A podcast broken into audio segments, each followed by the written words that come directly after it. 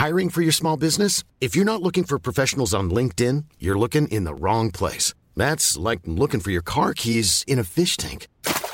LinkedIn helps you hire professionals you can't find anywhere else, even those who aren't actively searching for a new job but might be open to the perfect role. In a given month, over 70% of LinkedIn users don't even visit other leading job sites. So start looking in the right place. With LinkedIn, you can hire professionals like a professional. Post your free job on linkedin.com slash people today.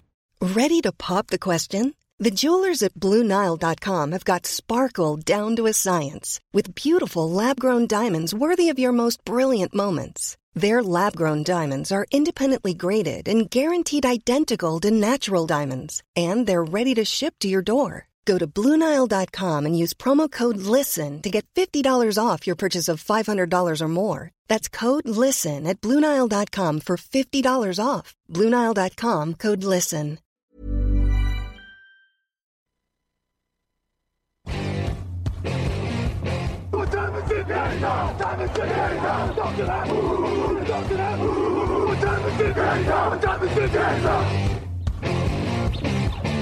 Got gun, Hulk left slot. Dixie left, T left. Mercedes, wide chip, Ricky. Fever left, 75, Katie, Omaha. Quick, going.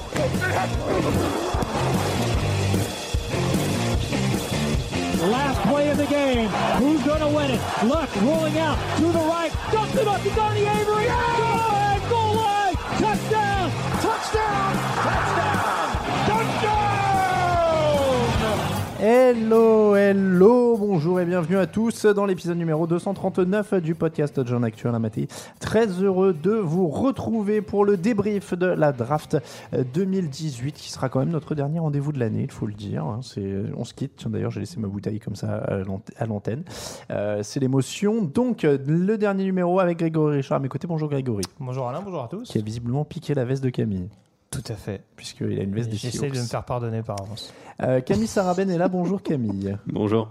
Si Grégory essaye de se faire pardonner par avance, c'est parce que oui, la draft est terminée et qu'on va donc dresser le bilan et qu'on va donc donner notre power ranking de cette, euh, de, de cette draft, donc de la moins bonne draft à la meilleure. On va monter de 32 à numéro 1. Donc le dernier nom sera celle de l'équipe qui a, selon Grégory Richard, euh, juge implacable hein, des drafts en France.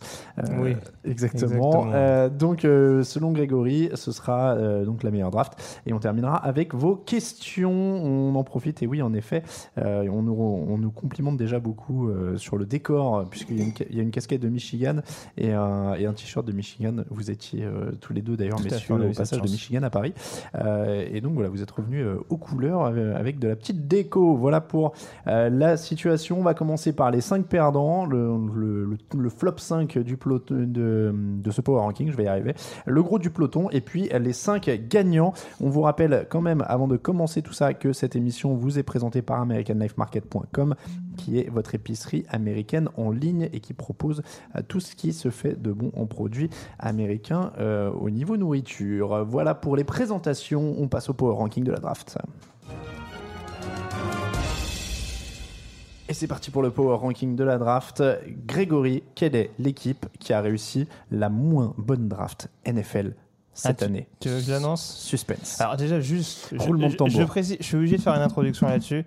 Je précise qu'encore une fois, ça n'a pas été évident de classer les Bien équipes. sûr que si, euh, tu y as pris du il plaisir. y a beaucoup de paramètres à prendre en considération et bien entendu que c'est pas parole d'évangile, mais voilà, c'est pour se prêter un petit peu au jeu, donc je précise d'avance que voilà. En, en, en- C'est pas, c'est pas juste pour m'acharner bêtement et méchamment, c'est juste pour avoir mon avis à moi. Et Euh, tu antenne, tu nous as dit que tu y avais pris du plaisir, évidemment.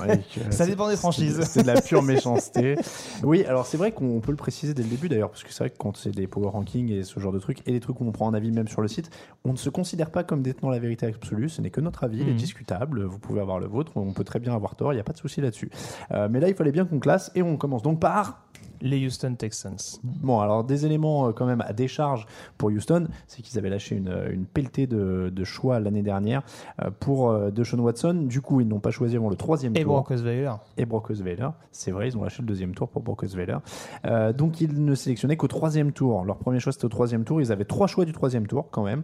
Justin Reed, euh, c'est un safety. Martinez Rankins, un centre. Jordan Atkins, tight end. Et derrière, quatrième tour, euh, Kiki Kiki Kuti. C'est Oui, mignon. Tout à fait. Keke- donc Keke c'est son prénom, Kuti c'est son nom. Keke Kuti. Receveur de Texas Tech, Duke Giofort, euh, defensive end de en Wake Forest. de Wake Forest au sixième tour, Jordan Thomas Tyden sixième tour, Peter Kalambayi, euh, edge rusher au sixième tour et Jermaine Kelly, euh, defensive back au septième tour. Jermaine alors- Kelly qui réussit quand même le, le rare tour de force d'avoir deux prénoms féminins pour former euh, un nom masculin. Tout à fait. Il manque pas d'air, Kelly d'ailleurs. C'est ça. Euh, bref, euh, cette mauvaise blague étant mise entre parenthèses. Euh, non, alors, tu l'évoquais, forcément, la draft des Texans est quand même un peu à relativiser par rapport aux autres. Parce que forcément, de par l'absence de premier et de deuxième tour, il y a forcément moins de playmakers à mettre en avant pour permettre aux Texans de passer à un niveau supérieur la saison prochaine. Maintenant, tout n'est pas acheté. La sélection de Justin Reed en tant que tel, qui était quand même un potentiel premier tour, faut pas l'oublier. En tout cas, il faisait partie des, principaux noms au niveau du poste de safety. Ça reste une bonne addition euh, pour éventuellement, euh, euh, on va dire, compléter le, le centre du backfield défensif avec Tyrann Mathieu. Quand on sait que les Texans ont quelques petits problèmes de safety ces dernières années, c'est quand même une assez bonne pioche. Un peu plus d'interrogation selon moi. Je regarde sur le poste de, sur la ligne offensive notamment. Euh, Il n'y a pas de tackle vraiment d'envergure. Chantrell Anderson a été recruté pendant l'intersaison, mais on ne sait pas vraiment s'il aura la capacité d'être un tackle côté aveugle. Et au vu de cette QV, ils ont clairement pas, selon moi, euh, répondu à cette problématique-là. Martinez Rankin peut être un tackle, mais tu l'as, t'en parlais en tant que centre. Il peut être également un garde. On a encore du mal à savoir exactement où il sera le plus efficace en NFL. Et forcément, c'est un peu problématique. Et j'en reviens à mon propos initial, à savoir est-ce que vraiment Houston a progressé de manière significative avec cette classe de draft? J'en suis pas persuadé. Et pour une équipe qui était à 4-12 l'année l'année dernière, c'est quand même un petit peu inquiétant. 31 Vikings, Mike Hughes, cornerback au premier tour, Brian O'Neill, offensive tackle au deuxième, Jalen Holmes, euh, defensive end au quatrième, Tyler Conklin, tight end au cinquième, euh, kicker Daniel Carlson au cinquième, Colby Gossett, garde au sixième, et Ad- Ade Aruna, pardon, edge rusher au sixième, et Devante Downs, linebacker au septième tour. Ouais, alors euh, là c'est purement, alors c'est- c'est vraiment sur cette euh, sur cette équipe-là par exemple que c'est purement subjectif. Il y a beaucoup de joueurs dont je suis pas très fan et beaucoup de joueurs que j'ai du mal à voir comme des futurs playmakers. Euh, Mike Hughes, j'en parlais jeudi euh, lors de sa sélection. Euh, c'est vrai qu'il y a du potentiel, il y a le physique, il y a la vitesse. Mais il y a quand même beaucoup de choses qui n'en font pas à l'heure actuelle un, un potentiel starter. De toute façon, je pense pas que ce sera le cas puisqu'en corner, ils ont toujours Xavier Rhodes et Trey Waynes. Euh, ce sera quelqu'un pour euh, éventuellement aider euh, au sein du backfield défensif assez fourni qui aime bien mettre en avant Mike Zimmer.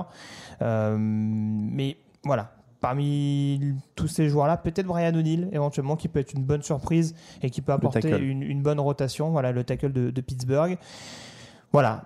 Hormis ces choix-là, il y a beaucoup de joueurs de rotation qui pourront éventuellement dépanner, mais il n'y a pas de playmaker vraiment qui me font penser que Minnesota va être encore meilleur que ce que pouvait euh, offrir, on va la franchise avant le début de la draft. Mais ils ont trouvé au moins un titulaire, c'est le kicker, puisqu'ils ont choisi un kicker au Oui, cinquième Daniel tour. En Carson, général, qui, était, euh, qui était le meilleur, euh, le meilleur butteur de cette, euh, de cette classe. Pourquoi pas? C'est vrai qu'ils avaient quelques petits problèmes de kicker ces dernières années, notamment après l'échec euh, Blair Walsh. Donc euh, oui, en effet, je te, je te rejoins. euh, les special teams ne sont pas oubliés, donc euh, tu fais bien de me corriger. 30, les Saints. Marcus Davenport au premier tour, c'est un defensive end. Tre- Trequan Smith, receveur, troisième tour. Rick Leonard, tackle, quatrième tour. Natrell Jamerson, safety, cinquième tour. Cameron Moore, cornerback, sixième tour. Boston Scott, running back, sixième tour. Et Will Clapp, euh, qui a marqué le clap de fin pour les Saints dans cette draft, puisqu'il a été sélectionné au septième tour. On rappelle que c'est quand même la franchise qui a aligné Alvin Kamara et Marshall Latimore l'an dernier, donc qui avait réussi une très très bonne draft.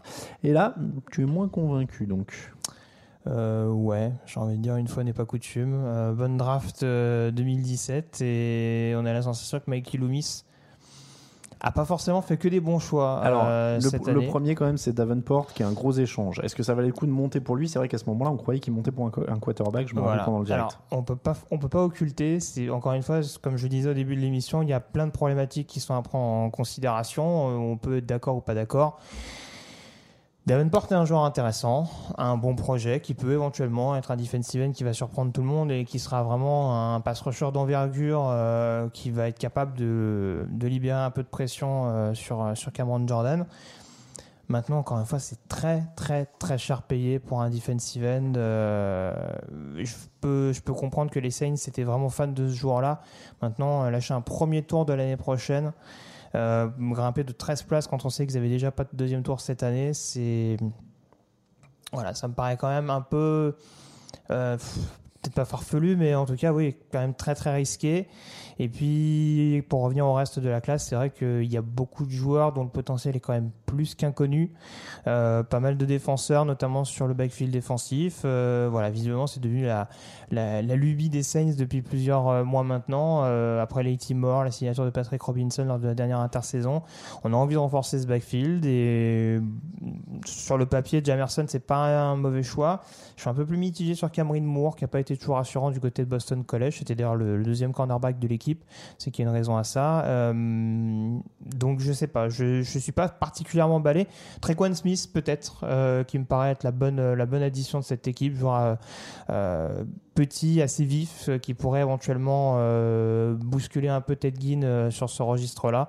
Mais très franchement, sur le reste et sur le prix qui a été payé pour aller chercher Davenport. C'est une draft que je trouve très mitigée. Bon, pas trop de, de, titulaires en puissance donc du côté de New Orleans. 29e et là, début de la polémique. Camille s'énerve, la moustache chauffe. les, euh, toute la barbe d'ailleurs, je sais pas pourquoi oui. moustache. Oh, c'est vrai, tu devrais faire juste une moustache avec tout ce que t'as là, ça fera un truc mortel. Euh, Vous ne le 20... voyez pas, mais il le regarde avec dépit en oui, hochant oui. la tête. Là, il m'a, Qu'est-ce que tu là, me il m'a lancé un regard. euh, 29e les Seahawks. Donc, mm. cette équipe a sélectionné Rashad Penny, running back, en, au premier tour. Rashim Green, defensive end au troisième, Will Disley, end au quatrième, Shaquem Griffin, linebacker au cinquième, Trey Flowers, safety au cinquième, euh, Michael Dixon, punter au cinquième, Jamarco Jones, tackle au cinquième, Jake Martin, edge rusher au sixième, et Alex McGo, quarterback au septième tour. Alors, tout n'est pas acheté dans cette draft, mais il y a beaucoup de choix qui, moi, m'étonnent. Euh, j'ai pas la prétention euh, de me croire plus intelligent que John Schneider euh, en ce qui concerne la draft. Il a montré ces dernières années qu'il était parfaitement compétent dans ce registre-là.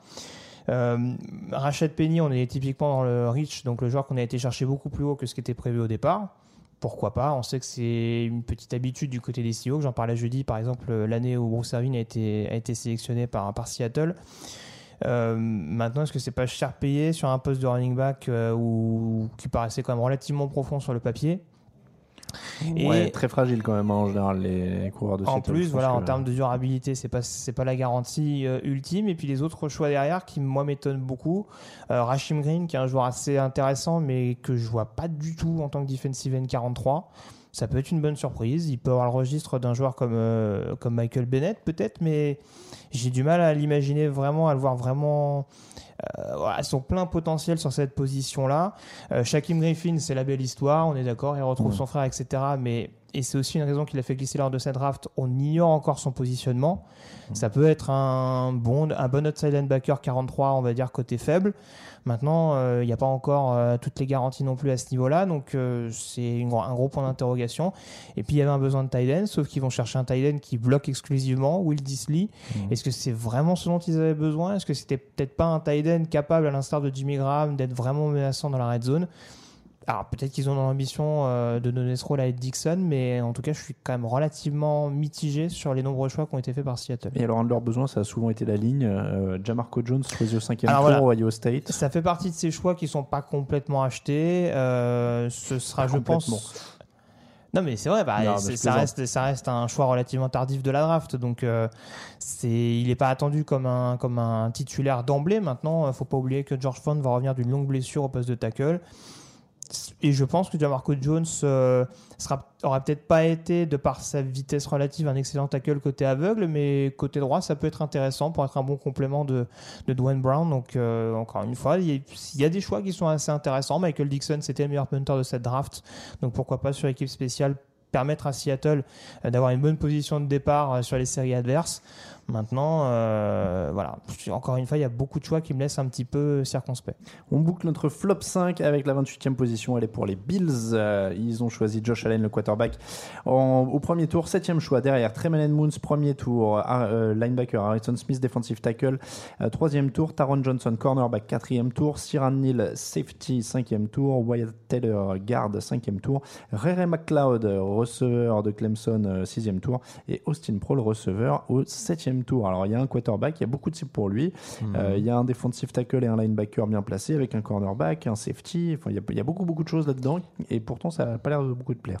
Alors j'étais obligé. Moi, pour moi, c'est le mauvais choix de cette draft. Pour moi, c'est Josh Allen à Buffalo. Mais dans toutes les équipes, ça aurait été un mauvais choix pour toi, non? Non, parce que comme je disais, ça dépend du contexte dans lequel il tombe, euh, avec quel quarterback il arrive.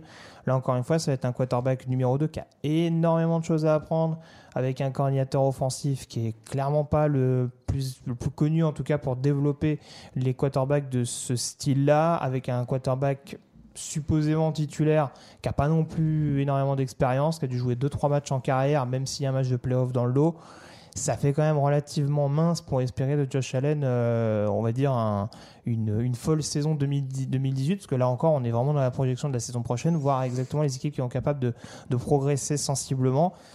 Très franchement, Josh Allen à Buffalo, euh, j'aurais pensé qu'ils qu'ils auraient, euh, on va dire, appris de, de, de l'erreur, plus ou moins Nathan Peterman, ça me fait mal de dire ça, mais euh, voilà, joueur qui avait également quand même un, bon bras, mais euh, qui mentalement était peut-être pas là. Euh, Josh Allen, il a peut-être, il a sans doute dix fois plus de talent que Peterman, mais je pense que les failles mentales sont tout aussi présentes. Donc, euh, je suis assez, voilà, assez mitigé sur ce choix-là. Tremaine Edmonds, c'est la bonne addition de cette draft pour Buffalo. Maintenant, est-ce que c'était vraiment le poste de middle linebacker, son poste, le poste qui lui correspondait le mieux? J'en suis pas sûr non plus. Donc c'est toujours pareil, tu le disais, il y a beaucoup de choix sur quelques postes à besoin, même si je pense que sur le poste de receveur, ça aurait été intéressant de miser sur un, un plus gros choix de par l'interrogation que représente Zay Jones.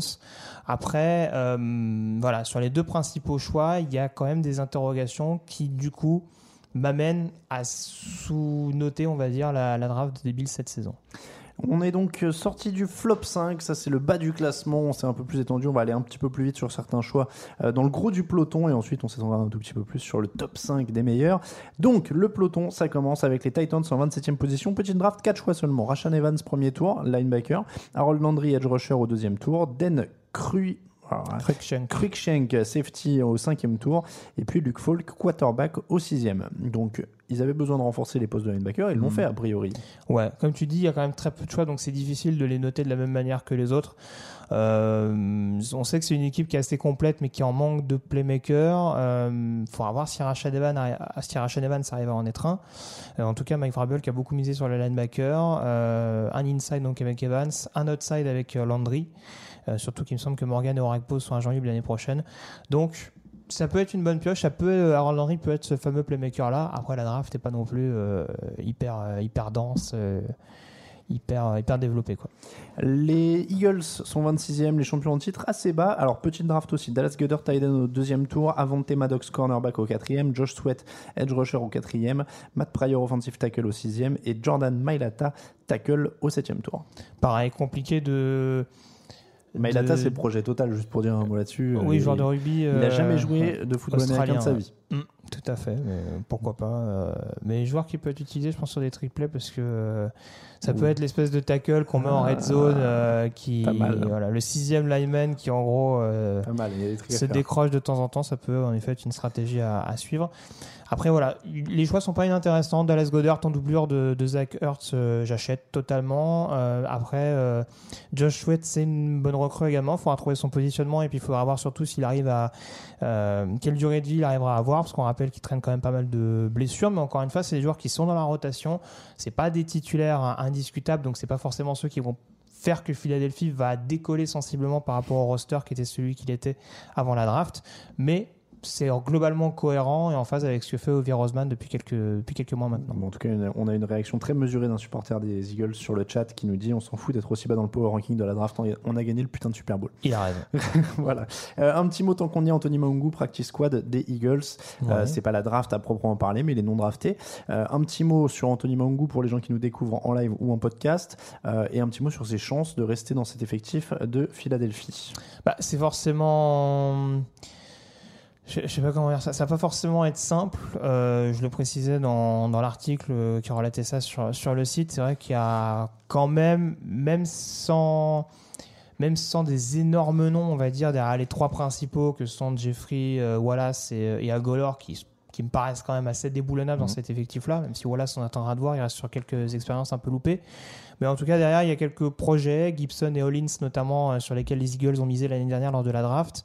Euh, derrière, ça sent quand même assez, euh, assez resserré. Très franchement, je pense que si Anthony Mongo veut se faire sa place, euh, au moins dans la practice squad, euh, ce sera peut-être pas dans le domaine du, ce sera peut-être pas sur le poste de receveur qu'il faudra plus miser, peut-être plus sur les, sur les, sur les équipes spéciales dans un premier temps. Alors, c'est ce que j'ai te demander. Est-ce qu'il a une expérience sur les équipes spéciales ou pas? Et est-ce qu'il peut euh, faire son trou Je, là-dedans? je sais pas. Il me semble qu'il a, il me semble qu'il évoluait quand même assez souvent euh, à Purdue euh, sur l'équipe spéciale. Après, euh, j'en suis pas sûr et certain non plus, mais c'est un joueur qui a parfaitement le profil, en tout cas, qui a, qui a la détermination, l'intelligence pour pour jouer sur ce sur ce type de, de poste-là. Euh, donc euh, Très franchement, faut pas se leurrer. La majeure partie des joueurs non draftés, ils se font aussi leur place sur les équipes spéciales et je pense que c'est là-dessus que euh, Anthony a la possibilité de, jouer sa carte. Euh, il a en effet quand même, j'en parlais dans le processus d'avant-draft, euh, quelques lacunes encore, je pense, sur le poste de receveur euh, qui peuvent être préjudiciables par rapport à d'autres. Attirer l'œil peut-être euh, auprès des, des coachs euh, sur, ses, sur ses facultés sur l'équipe spéciale pour lui permettre de gagner du temps et du coup euh, éventuellement de se faire sa place petit à petit. Bon, et puis après, euh, Philadelphie, c'est pas une finalité en soi, c'est-à-dire que tout le monde voit des vidéos sur tout le monde en NFL. Ça peut être aussi l'occasion de rebondir vers un autre practice squad ou vers, Oui, bien vers sûr, une tout autre à équipe. fait. hein. Bah, Dablé, par exemple, a fait deux équipes, euh, les Giants puis les Falcons. C'est ça. Euh, on continue notre power ranking. Allez, on accélère 25e. Les Broncos avec le choix de Bradley Chubb en 5e position, c'était très haut. Courtland Sutton, receveur au deuxième tour. Royce Freeman, running back au troisième tour. Isaac Yadom, cornerback au troisième tour. José Jewell, quatrième tour, c'était un linebacker. De Sean Hamilton, receveur au quatrième tour. Troy Fumagalli, tight end au cinquième tour. Sam Jones, centre au sixième. Keishon Bier, un linebacker au sixième. Et David Williams, running back au sixième. Alors là, il y a un peu à boire et à manger. Il y a tous les postes. C'est Qu'est-ce qui, fait qu'ils sont si bas? Alors pas mal de postes à besoin qui ont été comblés, ça c'est une Mhm. réalité, sauf que euh, du mal à comprendre le, du mal à comprendre le- la sélection de Bradley Chubb sur un poste qui était assez fourni, donc peut-être qu'ils ont dans l'envie de pousser un petit peu euh, Shane aux fesses euh, et de renforcer cette défense, mais quand on voit qu'il y avait énormément de besoins en attaque, euh, alors quarterback peut-être que c'était pas nécessaire, mais en tout cas au moins un running, euh, receveur encore une fois ils l'ont considéré, euh, la ligne euh, qui aurait pu vraiment être peaufinée dans, ne serait-ce que dans le premier tour. C'est un problème de riche, on va dire. C'est quand même un luxe d'avoir Bradley Chubb et de renforcer cette défense. Après, sur les autres choix, je suis pas particulièrement emballé. J'avais présenté Royce Freeman comme un bust, donc je le vois pas forcément en mesure de tout bouleverser dans le backfield offensif. Euh, Cortland Sutton intéressant, mais hum, voilà. Encore une fois, pas énormément de playmakers. Le vrai playmaker de cette équipe qui est sur un poste qui n'est pas forcément à besoin, donc euh, ça me pose question du côté de Denver. On va passer, alors il faut juste que je retrouve un tout petit peu ta liste. Au Ravens, 24e, c'est une demi-surprise pour moi, j'ai envie de te dire, parce qu'ils étaient quand même plutôt salués par la critique en général. Je te dis ça parce que j'ai lu quand même, comme tout le monde, moi j'ai j'ai pas tes connaissances, donc j'ai lu quelques sites US avant de te voir pour me briefer. Euh, et ils étaient plutôt bien notés. Alors il y avait Lamar Jackson, dont on sait que t'es pas forcément fan au premier tour, tight end au premier tour, Orlando Brown, tackle au troisième, Mark Andrews, tight end au troisième, Anthony Everett, Averett, pardon, cornerback au quatrième, Kenny Young, linebacker au quatrième, Jalil Scott, receveur au quatrième, Jordan Leslie, receveur au cinquième, Deshaun Elliott, safety au sixième, Greg Sena, tackle au sixième, et Bradley Boseman, centre au sixième. Et pardon, euh, Zach Sealer, dé- defensive end au septième. Ouais, alors je le répète, c'est pas évident de faire un classement euh, franchise par franchise. Euh, les Ravens, c'est même pas spécialement Lamar Jackson qui me dérange parce que j'en parlais jeudi, pourquoi pas. Euh, Joe Flacco est tout sauf irréprochable depuis, de- depuis quelques années du côté de Baltimore. Après, une des raisons qui fait qu'il n'était pas aussi performant du côté du Maryland, c'est la ligne offensive. Euh, on sait qu'elle est un petit peu, euh, comment, je sais pas comment dire ça, mais sur courant alternatif. Mm. Euh, depuis quelques mois, ils ont perdu Ryan Jensen au poste de centre et je vois pas de remplaçant.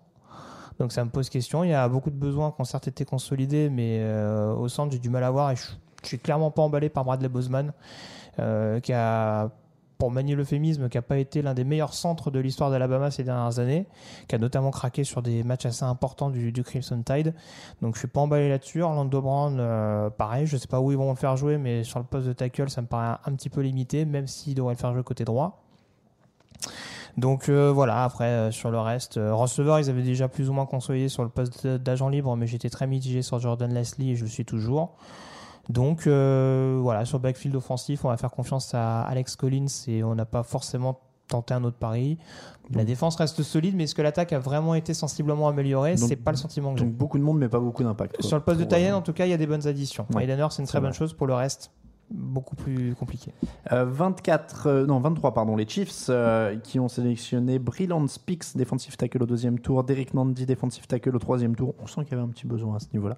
Euh, Doriano Daniel, linebacker au troisième, Armani Watts, safety au quatrième, Tremont Smith, cornerback au sixième et Reginald McKenzie, garde au sixième. C'est que de la défense, à l'exception d'un garde. C'est ça, un garde qui était defensive tackle euh, à Tennessee. Donc euh, C'était pour le gabarit. il y a que des voilà, il y a que des défenseurs sur le papier qui ont été draftés par les par les Chiefs. Euh, des bonnes additions, euh, comme souvent sur la ligne défensive, on pense à Chris Jones il y a quelques années. Brillant Speaks pour moi c'est presque un énorme style. Alors il est drafté en deuxième tour, donc c'est compliqué d'en faire vraiment une bonne affaire à proprement parler. En tout cas, un- on va dire un joueur qui a vraiment flairé Kansas City parce qu'ils le prennent avec leur premier choix du jour. Euh, mais donc ça reste une bonne pioche. Quelques joueurs quand même assez intrigants. Euh, Doriano, Doriano Daniel, c'est un gros volume de jeu. euh, au milieu du deuxième rideau, pourquoi pas? J'aurais plus vu en outside linebacker 43, mais ça se tente. Armani Watts en free safety qui pourrait éventuellement être une bonne surprise, un potentiel titulaire en, en 2018. Euh, voilà. Après, il n'y a, pas- énormément de. Comment dire de, stars on va dire dans cette classe donc voilà ils sont plus ou moins milieu de tableau ça, mais voilà, globalement, ça reste cohérent et il renforce la défense, qui est une très bonne chose. 22 Detroit Lions, Frank Ragno premier tour, c'est un centre, Carrion Johnson running back au deuxième, Tracy Walker safety au troisième, Dushan End euh, defensive end au euh, quatrième tour, Tyrell Crosby garde au cinquième tour et Nick Bowden running back au septième. Euh, draft assez cohérent, visiblement, euh, Matt Patricia a bien identifié le fait qu'il y ait des besoins sur le jeu au sol. Euh, après, il y a un running back qui arrive pour euh, apporter un petit peu de, de rotation. Un même centre, deux, bien du entendu, pour. euh, Il y a même deux coureurs du coup. tu penses à qui Ah, Nick Bowden, qui est un, fullback Ouais. plutôt. ouais. Ah, Il, est- oui, il est listé running back, mais il jouera plutôt full à, à Détroit. Donc euh, voilà, en tout cas, il y a vraiment dans l'ambition, et je trouve que c'est une bonne chose, de mettre un peu moins de pression sur Matthew Stafford. Défensivement, j'ai quand même un peu plus de questions. Euh, Dashon N, je le voyais pas spécialement dans un système 43. Mais pourquoi pas Encore une fois, euh, je vais pas apprendre à Matt Patricia comment, euh, comment diriger une défense. Euh, le poste d'outside linebacker, je pense, méritait d'être un peu plus considéré.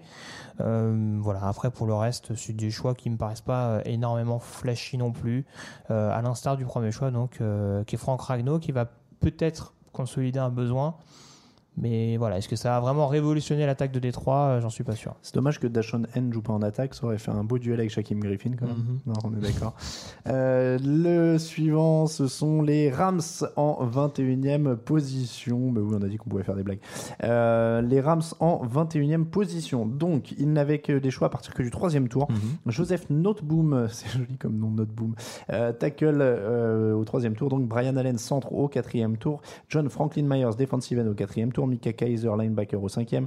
Ogbonia cours. Okoronko, pardon, non, c'est parce que la page l'affiche pas en entier. Euh, au cinquième tour, John Kelly running back au sixième, Jamil Danby garde au sixième, Sébastien Joseph defensive tackle au sixième, Trevon Young edge rusher au sixième, Travin Howard linebacker au septième, Justin Lawler defensive end au septième. Une chose est sûre, les Rams aiment les sixièmes tours. Ils en avaient un, deux, trois, quatre. C'est ça, à défaut de premier et de deuxième tour, euh, je crois qu'ils ont donc récupéré. Alors c'est Brandon Cook qu'ils ont récupéré avec le premier. Oui. Euh, le deuxième, j'ai un doute. Je ne veux pas m'avancer, mais ils ont. Est-ce que c'est pas des restes pour euh, Goff il y a quelques années ou C'est possible. C'est ouais, une possibilité. Euh, en tout cas. Euh, c'est un, peu la même chose que Houston, forcément, euh, le fait qu'ils aient pas de, Pas de grosses choix, stars, du voilà, coup, ouais. pas, pas de, pas de grosses vedettes.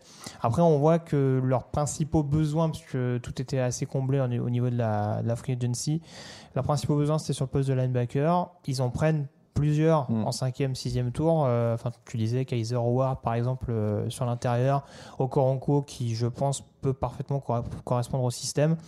Après, est-ce que c'est les joueurs qui, pareil, vont être capables de vraiment permettre à cette équipe d'être en, en plein boom, en plein note boom Bah oui. euh, dès 2018 C'est pas sûr, mais en tout cas, voilà, on renforce les deux côtés de la ligne et les postes de linebacker, donc ça reste quand même une bonne chose pour, euh, pour les Rams qui s'annonce en étant quand même assez complet à l'orée de cette, euh, cette saison. 20e, les 49ers, Mike McGlinchey tackle au premier tour, Dante Pettis receveur au deuxième, Fred Warner linebacker au troisième, Tarvarius Moore safety au troisième, Kentavius Street defensive end au quatrième, DJ Reed cornerback au cinquième, Marcel Harris safety au sixième, Julian Taylor defensive tackle au septième.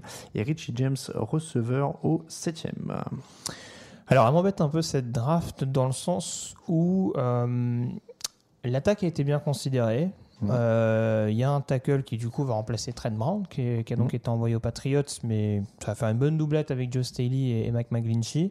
Protège Euh, leur, Voilà, ils protègent leur investissement euh, sur le long terme qui est Jimmy Garoppolo, donc ça reste quand même une très bonne chose. Un receveur en plus avec Dante Pettis qui peut être à la fois une bonne option derrière Pierre Garçon et en plus un joueur prolifique sur équipe spéciale et sur retour de coup de pied. Défensivement, il y a quand même beaucoup plus de zones d'ombre. Euh, il y a un- Alors le backfield, tu le disais, il y a un corner, il y a un safety, enfin ça a été bien considéré.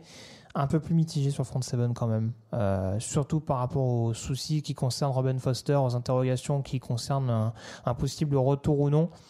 Ça a peut-être manqué. Alors, il y a la possibilité pour Solomon Thomas de se développer, mais ça manquait peut-être de choix un petit peu sexy pour développer Mm. ce secteur de jeu. Euh, après, ça reste une draft assez cohérente et McGlinchey notamment est, un choix très intéressant pour les Niners. On parlait de stars. Les Jets sont 19e. C'est eux qui vont récupérer Sam Darnold au troi- en troisième position. Nathan Shepard, defensive tackle au troisième tour. Chris Herndon, end, quatrième tour. Paris Nickerson, cornerback, sixième tour. Foley Fatoukazi, defensive tackle au sixième tour. Et Trenton Cannon, running back au sixième. Pas énormément de choix du coup par rapport à ce qu'on vient de voir avec les Rams, où il y avait beaucoup, beaucoup de quantité. Euh, là, c'est plus sur la qualité que ça s'est joué. Ouais. Euh, bah forcément, euh, quand on bazarde tout pour récupérer un, un quarterback, euh, c'est sûr que les choix sont pas. Ah oui, mais les franchises quarterbacks, ça mais- arrive pas tous les jours. C'est ça. Bon, alors, moi j'ai mon avis sur Sam Darnold. Euh, je suis encore très mitigé sur le bonhomme. J'ai pas Mm. changé d'avis du jour au lendemain de par le fait qu'il porte un maillot vert. Euh, il n'arrive pas en tant que titulaire.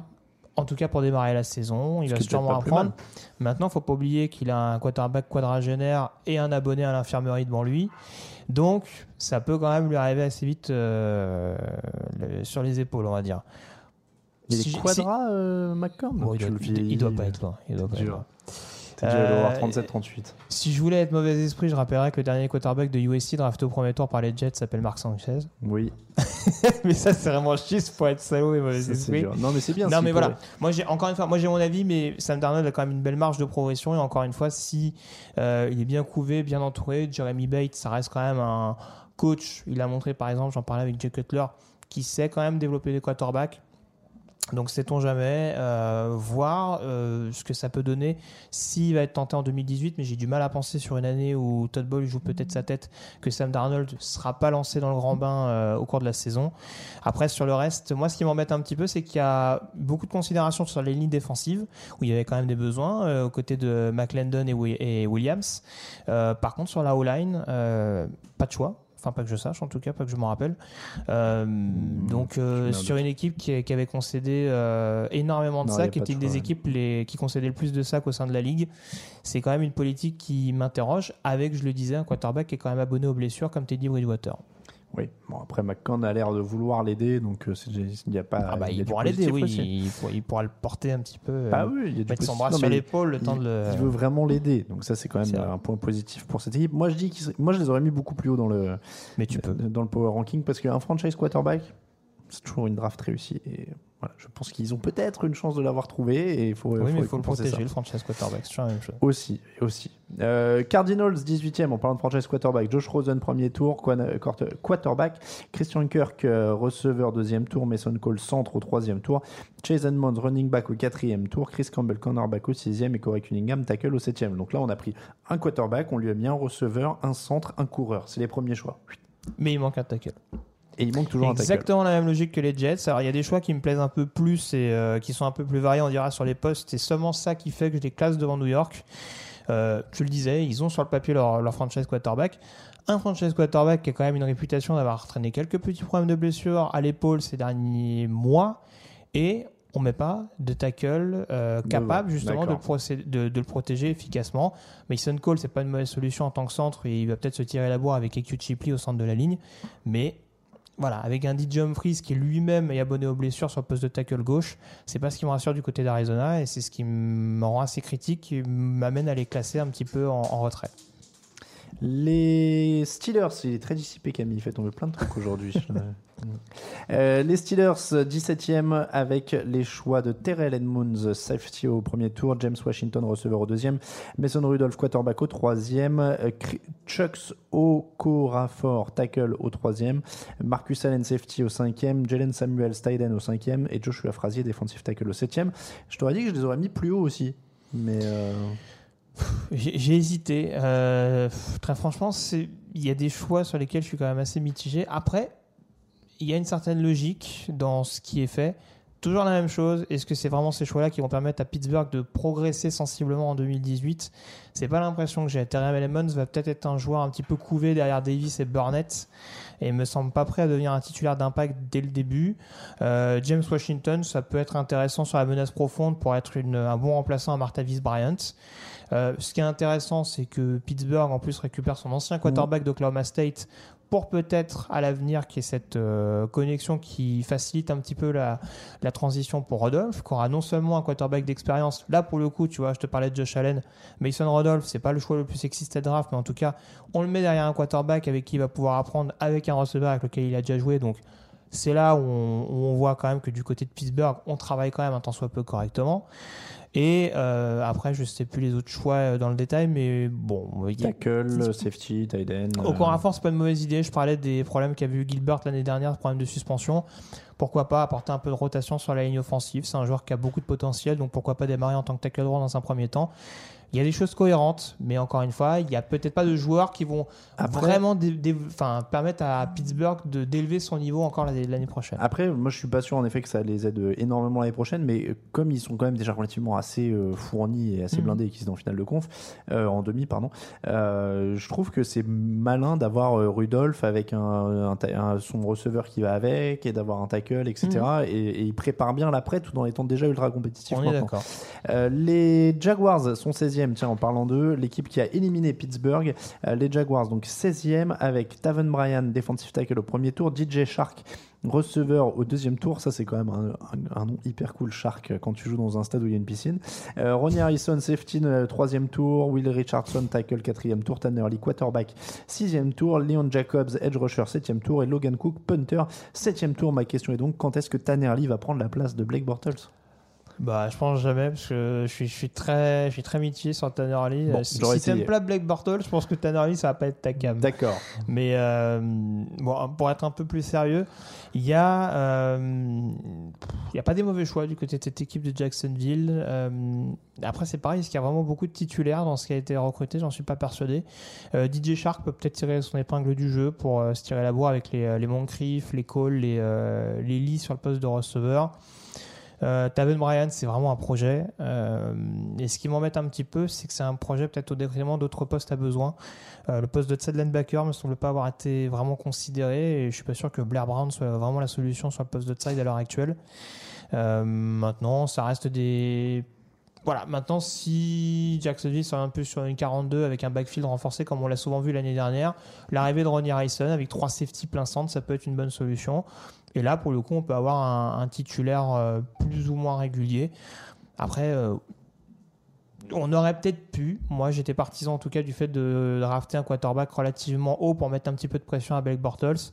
Manifestement, on compte que sur Cody Kessler pour mettre un petit peu de pression sur lui. Il est super fort, il est infaillible, il est bah, génial. Visiblement, moi, encore une fois, j'étais partisan de... lui laisser une chance, mais en lui montrant que voilà, fallait pour parler de façon un peu triviale, il fallait sortir les doigts.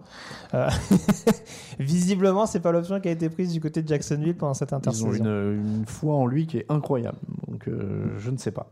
Je ne sais pas quoi dire de plus. Les Falcons sont 15e et du côté d'Atlanta, on a pris Kelvin Ridley, receveur au premier tour. Isaiah Oliver, cornerback au deuxième. Dedrin Senna euh, au troisième, c'est un tackle, defensive tackle. Ito Smith, running back au quatrième. Russell Gage, receveur au sixième. Et Foy Olwokun, linebacker au sixième.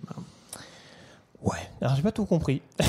Alors, il y a, quelqu'un qui nous dit sur le, le chat euh, que, Ouais. euh, euh, comment dire, que tu as dit souvent je suis très mitigé. Mais après, c'est parce que, en effet, Ah bah tu oui, nous l'as bah, dit avant l'émission. Déjà là, on est dans le ventre mou du classement, donc euh, clairement, on va pas se faire allumer sur euh, l'un au-dessus de l'autre. Là, on est vraiment dans le ventre mou. Et, et deux, tu nous l'as dit avant cette, euh, cette émission, on en parlait entre nous.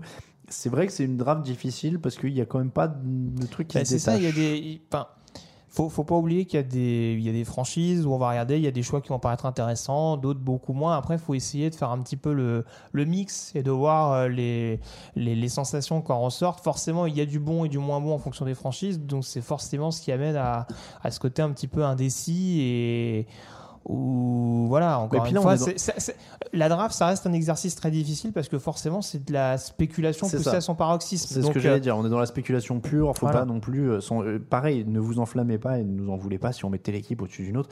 On est dans la spéculation pure. C'est le power ranking, c'est un prétexte pour parler de toutes les Mhm. équipes dans un ordre ou dans Après, un on autre. donne des arguments, les gens peuvent être d'accord ou pas d'accord, ils peuvent nous le dire dans les commentaires, c'est pas un souci.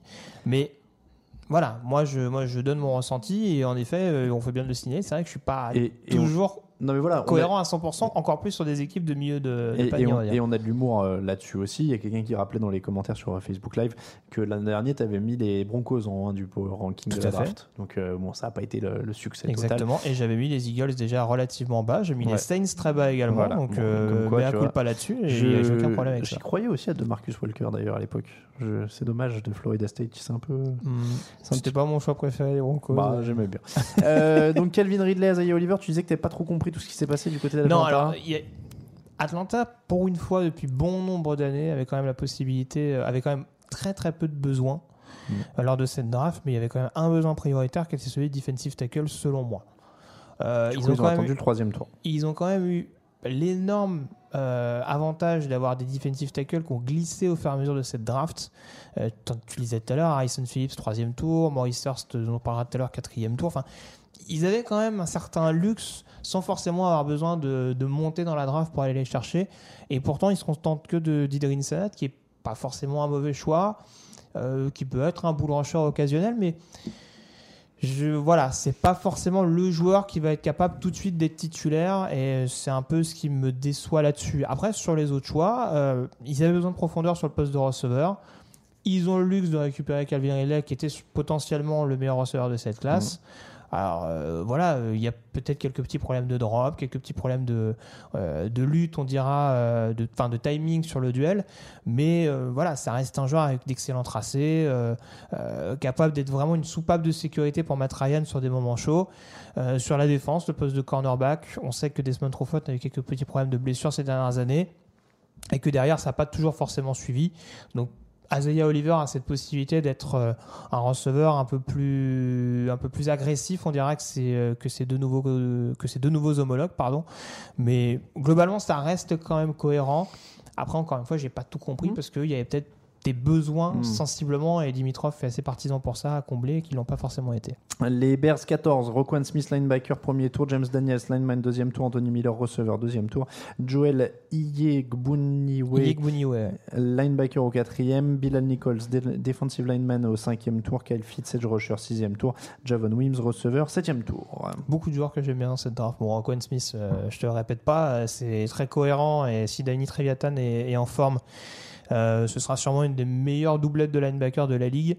Euh, pour le reste, euh, James Daniel, je sais pas si c'était vraiment sur un poste à besoin, parce que sur le poste de garde et centre, ça me paraissait assez complet. J'aurais peut-être a sur l'extérieur de la avec ligne. un, bon, euh, avec un jeune quarterback. Mais pourquoi pas En plus, sur un, sur un jeu au sol qui est quand même assez bien alimenté, avec un Jordan Howard assez, assez euh, compétitif, c'est assez intéressant.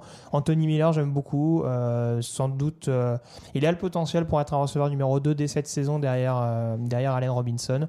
Donc voilà, ça reste globalement cohérent et des bons choix qui peuvent permettre et l'attaque et la défense de progresser. 13, les Patriots. Isaiah Wynn, tackle au premier tour. Sonny Mitchell, running back au premier tour. Duke Dawson, cornerback au deuxième. Joe One, ouais, Jawan Bentley, linebacker au cinquième. Christian Sam, linebacker au sixième. Braxton Berrios, receveur au sixième. Danny Etling, quarterback au septième. Kellen Crosson, defensive back au septième. Et Ryan Nizo, euh, tight end au euh, septième tour également. Pareil, j'ai pas Ventre mou. Pareil, j'ai pas tout compris euh, à ce qu'ont fait les, les, les. Patriots? Euh, Il y avait des postes à besoin, euh, très clairement, dont le poste de tackle. Alors, encore une fois, ils vont chercher Trent Brown. aux 49ers. Donc il y a- ils arrivent quand même à consolider le poste. Et si Marcus Keenum revient bien de, de blessure, il y a potentiellement deux bons tackles sur le plateau. Isaiah Wynn, je suis quand même un peu mitigé sur sa capacité à devenir un tackle d'impact euh, en NFL. Mais pourquoi pas Euh, Je pense que c'est aussi plutôt- un moyen Il était plutôt garde. hein. Ouais, plutôt garde. Je pense que c'est aussi un moyen si, euh, si ça se passe pas trop bien avec Jack Mason l'année prochaine, puisqu'il sera agent libre, éventuellement d'avoir quelqu'un pour assurer la, le, le- le remplacement derrière. Après, beaucoup de postes, encore une fois, où j'ai pas tout compris. Est-ce que Sonny Mitchell, même logique que pour Ashan Penny tout à l'heure, alors- est-ce que prendre un running back sur un poste très fourni, quand on sait qu'en plus les pattes sont sur un comité de coureurs, c'est alors, vraiment le plus judicieux? Ça, moi, pour moi, il a aucun sens au sens où euh, Rex Burkhead, Jeremy Hill, James White, Mike Gillisley, Brandon Bolden, déjà dans l'effectif. Des mecs qu'ils ont écoute, déjà ils vont récupéré courir ces dernières années. Enfin, je, celui-là, je comprends pas. Je comprends pas pourquoi tu grilles un choix de- du premier tour là-dessus. Et il y a des projets intéressants sur le poste de linebacker, mais il n'y a pas vraiment ce linebacker d'impact euh, qui aurait pu renforcer ce deuxième rideau, mettre un petit peu moins de pression, on va dire, sur Dante Tower pour son retour de blessure. Euh, alors, le poste de DB, j'aime beaucoup Duke Dawson, par contre, ça c'est un choix que je trouve très très cohérent. On sait que le poste de cornerback avait été très exposé après la suspension, on va dire, de Malcolm Butler et du coup le fait que les pattes étaient très exposées avec euh, Eric Rowe. Là, en tout cas, ça a été considéré. Derrière Jason McCourty, il y a un tant soit peu de profondeur, donc ça reste une bonne solution. Euh, bon, tout le monde cherchait absolument ce quarterback remplaçant de Tom Brady qui ne sera pas, je pense, Danny Etling. Et je vais pas prendre une grosse nouvelle là-dessus, mais voilà.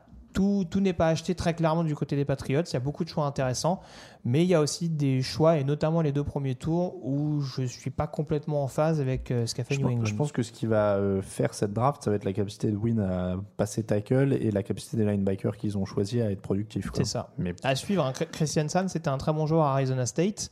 Alors, ses stats sont un peu gonflés parce que forcément, défense de conférence Pac-12. euh, donc, du coup, euh, gros travail pour, euh, pour arrêter les, les attaquants adverses. Mais en tout cas, il y a quand même, c'est un joueur qui a du coffre, euh, qui est peut-être plus un middle linebacker, mais qui, Moi, je qui a du potentiel. Je les aurais mis plus bas. Je trouve que ça a été une draft très bizarre pour eux. Euh, Minka Fitzpatrick en 1. On parle des euh, Dolphins, 12e du classement. Minka Fitzpatrick, premier tour. Safety. Gesicki, Tyden au deuxième tour.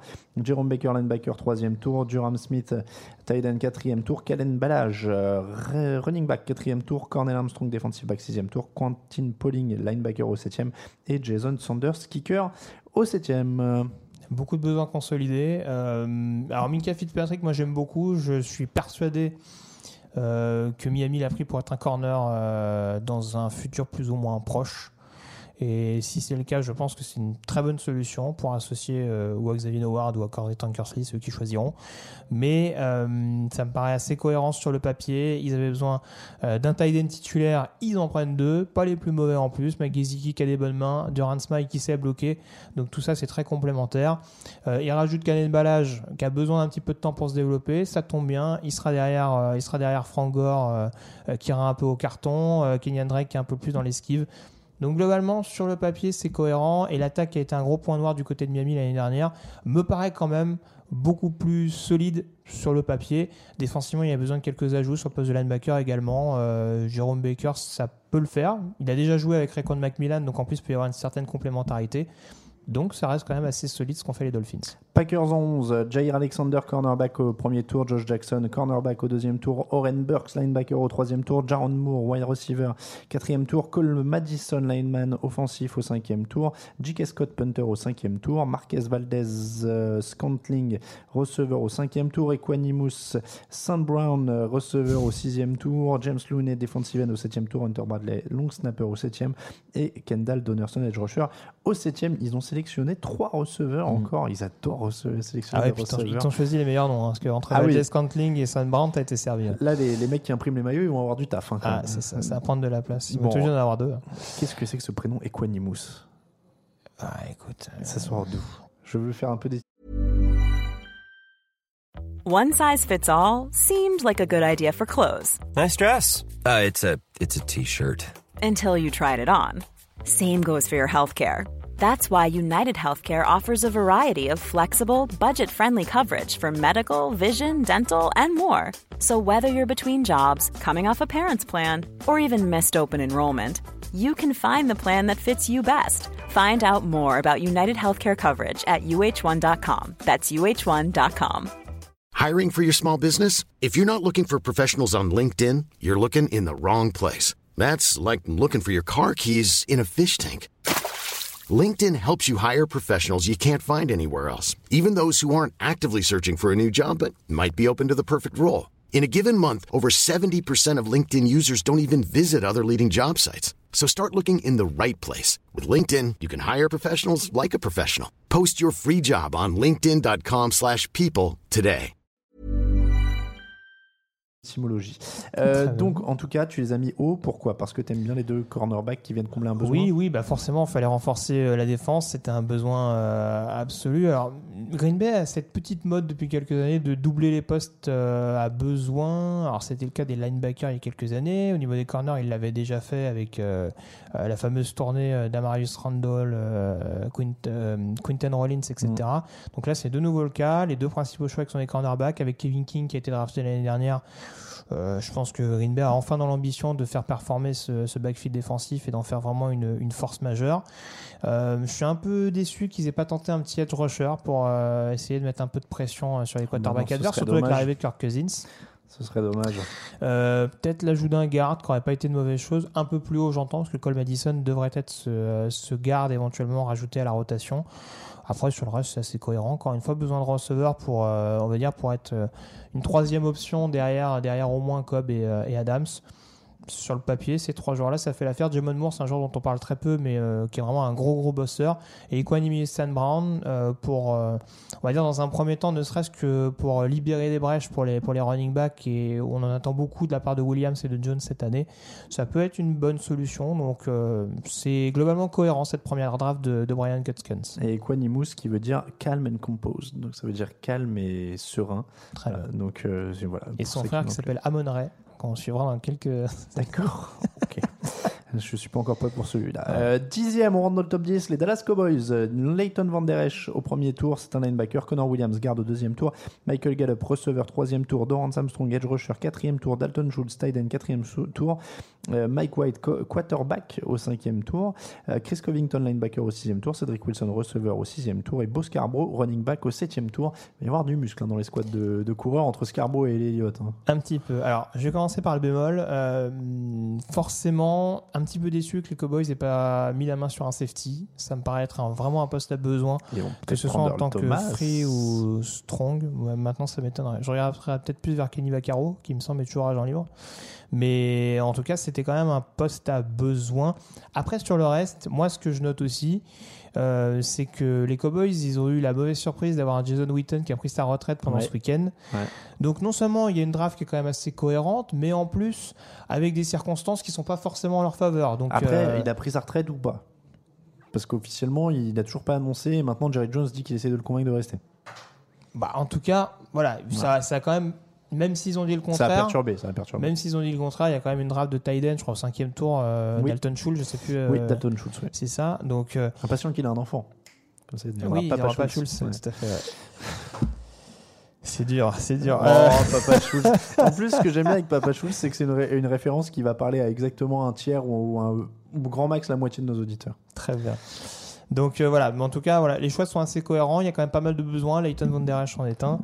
Euh, Michael Gallup notamment, qui sera peut-être pas un receveur numéro 1, mais qui apportera une bonne alternance euh, derrière les Allen Hurns, les Cole Beasley, voire euh, les Tavon Austin.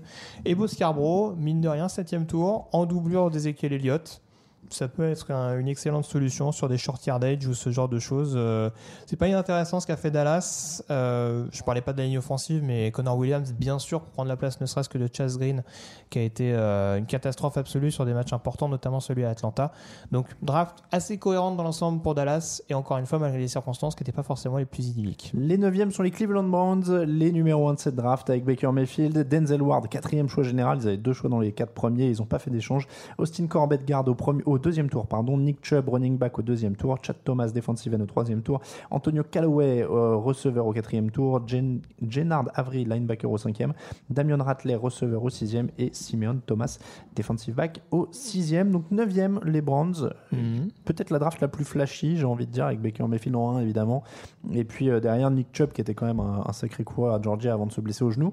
Euh, et l'interrogation un peu Denzel Ward en 4, qui est quand même un gros reach. Alors, en, tout cas, le un dis- petit Rich, Rich, grand, petit Tiens, à toi de me dire. Alors, je vais essayer de résumer parce qu'il y a beaucoup de choses en effet à sortir de cette draft de, des Browns. Euh, c'est en effet assez flashy, notamment par l'intermédiaire du premier choix, donc Baker Mayfield, qui sera pas un titulaire dans un premier temps, mais nul doute que vu l'investissement et avec un Hugh Jackson qui encore une fois joue sa tête cette année, ça m'étonnerait pas que Tyrod Taylor se retrouve avec un quarterback dans les pattes euh, comme l'année dernière à Buffalo. Euh, après, il y a quand même des noms qui sont assez séduisants sur le papier et pas mal de besoins qui sont consolidés. J'ai du mal à suivre la, la logique sur pas mal de choix. Est-ce que Denzel Ward, ils pas eu l'opportunité euh, en descendant dans la draft de le récupérer? Quatrième, c'est quand même assez haut. Est-ce que Austin Corbett peut vraiment être un tackle à l'échelon supérieur? J'en suis pas sûr. Pour moi, c'est plus un garde sur le profil, mais pourquoi pas? Ça peut se tenter. Euh, après, euh, gros point d'interrogation, on en parlait en off. Antonio Callaway, Mhm. euh, receveur de Florida, quand on sait qu'ils ont déjà Josh Gordon, qui est quand même un receveur à problème. On rappelle qu'Antonio Callaway, c'est monsieur, j'étais trop défoncé pour avoir envie de faire l'amour avec Voilà, n'importe qui. c'est ce qu'il a dit au tribunal joueur- quand il était accusé d'agression sexuelle. Voilà, c'est il a le joueur qui a fait une année blanche en 2017 euh, parce que saqué par le programme de Florida. Oui, il a eu d'autres problèmes que ça. hein. Voilà, et bon, bref, enfin, tout, tout un tas, de, tout un tas de, de soucis. Et le mettre avec Josh Gordon, le mettre avec son ancien euh, homologue des, euh, des Gators, Caleb Brantley, qui a été drafté l'année dernière et qui lui aussi est Oui. psychologiquement un peu instable, on va dire. C'est pas forcément la meilleure solution euh, quand on est géré par un coach comme Hugh Jackson, qui est pas connu pour être un meneur d'hommes euh, absolu. il y a nos confrères de Randy NFL, un podcast américain, qui disait en gros soit Josh Gordon va tirer Antonio Callaway d'affaire, soit ils vont tomber tous les deux ensemble. C'est ça. C'est euh, Mais, soit, Callaway va entraîner Gordon. Et, Mais sur le papier, Callaway est un super choix. Mais il faut quelqu'un pour les driver. Alors peut-être que Todd Haley va être capable éventuellement, euh, de par son côté un peu euh, rentre dedans, son côté un peu euh, Ouais. euh, voilà, je- pro- enfin provocateur dans le sens, dans le, dans le bon sens du terme, c'est-à-dire euh, Ah bah, il voilà aura- pour réussir à en tirer le meilleur, le côté un je petit peu de doute défi. pas qu'il aura pas peur de leur parler. Voilà, donc euh, Après, après, est-ce que ça va après, faut voir si ça va suffire, mais sur le papier, c'est des choix très très risqués. Mm. Mais encore une fois, c'est une draft qui reste flashy et séduisante, comme l'ont fait les Brands ces dernières années. Après, on a vu que le résultat n'était pas toujours au rendez-vous. Parce que l'an dernier, Julius Peppers c'était flashy aussi. Oui, mais euh, Julius Peppers, dès le début, je t'ai dit que j'y croyais Ah oui, non, mais tu as, jamais cru. Mais Je suis déjà beaucoup plus chaud sur ces choix-là que sur Pepper et Kaiser l'année dernière. Et, et moi, je vais dire, là, pour le coup, là, là, sur celle-là, j'ai un avis, c'est pourquoi vous prenez pas Nick Chubb en quatrième choix Bordel, voilà, moi, c'est juste ça. Pourquoi vous prenez pas Nick Moi, Chubb je sais pourquoi. mais- Pourquoi vous vous dites pas? Alors, dis-moi, il y a une explication. Bah, euh, bien sûr. C'est-à-dire Bah, il a été blessé un an, tu veux prendre un running back Ah, Euh, Chubb, Nick oui, Chubb, t'as dit Bradley, Nick Chubb, Bradley, oui, Bradley, Bradley Chubb, Chubb, oui, non, je suis d'accord avec toi. Bradley Chubb. Pourquoi vous prenez pas Bradley Chubb Et pourquoi, pour une fois, vous faites pas la chose logique qui est de dire on regarde comment les équipes qui jouent le titre euh, font- sont construites en ce moment, c'est-à-dire les Rams, les Jaguars, les Eagles qui viennent de gagner. Ils sont construits comment? En ayant une ligne défensive qui est monstrueuse. Oui, vous avez Miles Garrett, mais rajoutez euh, Bradley Après, Chubb ils ont pour avoir un Oba, truc. ils ont Naisib qui peut éventuellement essayer de Rajoutez développer. en Il- encore un. Enfin, Orchard, maintenant, il est quand même un peu plombé par les blessures, mais je suis, non, sur, le, pa- sur le papier, je suis d'accord avec toi. Après, il reste que le cornerback était un poste à besoin et que Ouais, peut-être que coup, Denzel voilà. Ward n'était que la seule option qu'ils envisageaient. Peut-être qu'ils avaient peur aussi de le perdre en, en descendant. Oui, J'en sais ouais. rien. Encore une fois, on n'est pas dans la war room, mais, euh, Et, et du coup, mais je suis d'accord avec toi. C'est sûr qu'un defensive end de plus, ça aurait pas forcément fait tâche. Et du coup, j'ai fourché sur le, le nom du Chubb en question euh, parce qu'ils ont aussi sélectionné Nick Chubb. Et Mhm. là, pour le coup, j'adore le duo Carlos Hyde Nick Chubb. Ouais, Au sol, ça me être- paraît, ça me paraît pas mal. Ça va être très très Ça va être assez costaud avec Duke Johnson qui est capable de sortir de temps en temps euh, pour écarter les défenses. C'est assez solide. Huitième, les Bengals. Billy Price, centre de Ohio State au premier tour. Jesse Bates, safety deuxième tour. Sam Hubbard, defensive end troisième tour. Malik Jefferson, linebacker Texas troisième tour. Mark Walton, running back quatrième tour. Devonta Harris, cornerback cinquième tour. Andrew Brown, defensive tackle cinquième tour. Darius Phillips, cornerback cinquième tour. Logan Woodside, quarterback septième tour. Rod Taylor, garde septième tour. Et Oden Tate, euh, septième tour. C'est un receveur. Beaucoup de choix intéressants. Comme souvent euh, de la part de, de Marvin Lewis, euh, Billy Price, on sait que c'était un besoin. Alors après, il faut voir s'il sera suffisamment revenu, de sa blessure. Visiblement, ça avait l'air quand même un peu plus rassurant. Euh, donc pour renforcer la ligne, on sait qu'après l'arrivée de Cordy Glenn notamment, ça peut être une bonne chose et permettre notamment au jeu au sol de performer totalement maintenant que Joe Mixon devrait avoir les clés de l'attaque. Euh, Il y a encore une fois des choix assez intéressants. JC Bates qui peut être un titulaire dès cette saison euh, aux côtés de, euh, de Georgie Loca. Et euh, il y a un nom bien sûr qui m'a échappé, euh, mais c'est pas très très grave. Tu veux Attends. euh, Dis-moi, Jesse Bates, Sam Hubbard, Malik Jefferson, Mark Walton, Davante Harris, Andrew Davante. Harris, je demande d'avoir. Devante Harris, ça peut être une bonne surprise au poste de, de cornerback, joueur dont on parle très peu, le joueur d'Illinois State, mais euh, qui est quand même assez complet, euh, assez athlétique, mine de rien, capable de blitzer euh, si besoin. Des bons instincts, on va dire. Donc Bon. pourquoi pas éventuellement sur un poste de corner en plus qui est pas, qui est pas totalement rassurant, on dira, du côté de l'Ohio. Ça ressemble à une bonne draft quand tu vois beaucoup de mecs d'Ohio State et des choses comme ça en général. C'est ça. Mais est-ce qu'ils vont être développés? Ça, c'est une autre question. C'est toujours le, le souci. Bengals, donc, c'était 8 On passe en 7 position avec les Tampa Bay Buccaneers. Vita Vea, 12e choix. C'est un defensive tackle. Ronald Jones, running back au deuxième tour. MJ Stewart, cornerback au deuxième tour. Carlton Nevis, cornerback au deuxième tour. Alex Kappa, garde au troisième tour. Jordan Whitehead, safety au quatrième tour. Justin Watson, receveur au cinquième. Et Jack Sishi, euh, linebacker au, au, au sixième tour. Et donc, je vois déjà Ronald Jones, ce qui permet de combler un peu euh, la déception de Doug Martin de l'an dernier. Oui, en tout cas, il y a, il y a du potentiel pour. Ça peut être une, euh, Et une on, bonne par- alternance avec Peyton Barber l'année prochaine. et on parlait de ligne euh, défensive blindée. Tu vas mettre Vita Vea à côté de Gerald McCoy et Jason Pierre-Paul. Et là, on discute. C'est ça. En attendant de voir ce que va donner Noah Spence, mais euh, bon, ça fait quand même, il va quand même rentrer en sa troisième année, donc euh, je pense que s'il avait été performant, on l'aurait vu un petit peu plus tôt. Mais euh, non, il y, a- il y avait, il y a beaucoup de besoins qui sont consolidés avec des joueurs assez intéressants. Euh, ce que je trouve assez cohérent du côté de Tampa. Alors Mike Smith, euh, le coordinateur défensif, est plutôt euh, partisan, on dira, des cornerbacks un peu euh, petits et un peu plus habiles sur la vitesse. Là, en, en l'occurrence, ils prennent deux joueurs qui n'hésitent pas à aller au duel, et en l'occurrence avec Carlton Davis et, MJ Stewart. Donc, ça reste quand même assez complémentaire où voilà ça offre une autre une autre capacité en fonction des receveurs qu'on affronte par rapport à des, des joueurs comme comme Grimes ou Hargraves euh, sur le reste, je te dis, il y a beaucoup de besoins, une défense qui était à améliorer, tu l'as dit, avec Via notamment sur le Mhm. premier rideau. En attaque, euh, la ligne offensive, euh, ils, ont pas pris, pas un centre? Non, le centre, ils l'ont pris lors de la free Ils ont pris Alex Kappa qui est garde. Voilà, qui peut jouer tackle, qui jouera surtout garde en effet. Mais euh, ça reste quand même assez cohérent ce qu'ont fait les, les Bucks. Après, il faut que le coaching se charge de les développer également. Mais sur le papier, c'est assez solide. Toujours le problème de Tampa. Ils ont une belle équipe sur le papier et il va finir par falloir réussir à la coacher. Sixième place pour les Redskins. Dario- Darren Payne, defensive tackle au premier tour. Darius Guys, running back au deuxième tour. Guer- Chris- Gueron Christian, pardon, tackle au troisième tour. Troy Apke, safety au quatrième tour. Tim Settle, defensive tackle au cinquième. Sean Dion Hamilton, linebacker au sixième tour. Greg Stroman, euh, cornerback au septième tour. Et Trey Quinn, receveur au septième tour. Beaucoup de joueurs j'aime beaucoup euh, dans cette draft, notamment les principaux choix.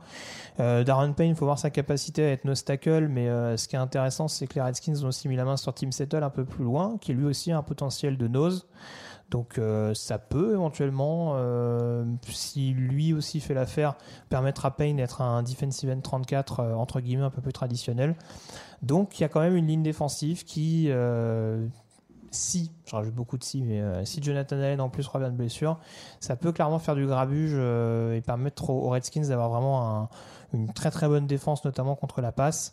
Euh, un petit peu mitigé sur le fait qu'il n'y ait pas de cornerback qui ait vraiment été considéré. Alors peut-être qu'on compte donner vraiment les clés à ou à Quinton Dunbar ou à Fabian Moreau qui a été drafté l'année dernière pour épauler Josh Norman. Mais ça aurait peut-être pas fait tâche d'avoir un nouveau, euh, d'avoir un Bah, nouveau DB dans la capitale Stroman, fédérale. mais c'est bas, quoi. Ouais, c'est ça. Je sais pas s'il aura vraiment le potentiel euh, pour être vraiment cornerback numéro 2 tout de suite. Euh, Christian, je suis pas très fan, mais ça anticipe peut-être euh, les soucis de santé de Trent Williams euh, ces dernières saisons, donc il y a quand même une certaine forme de logique.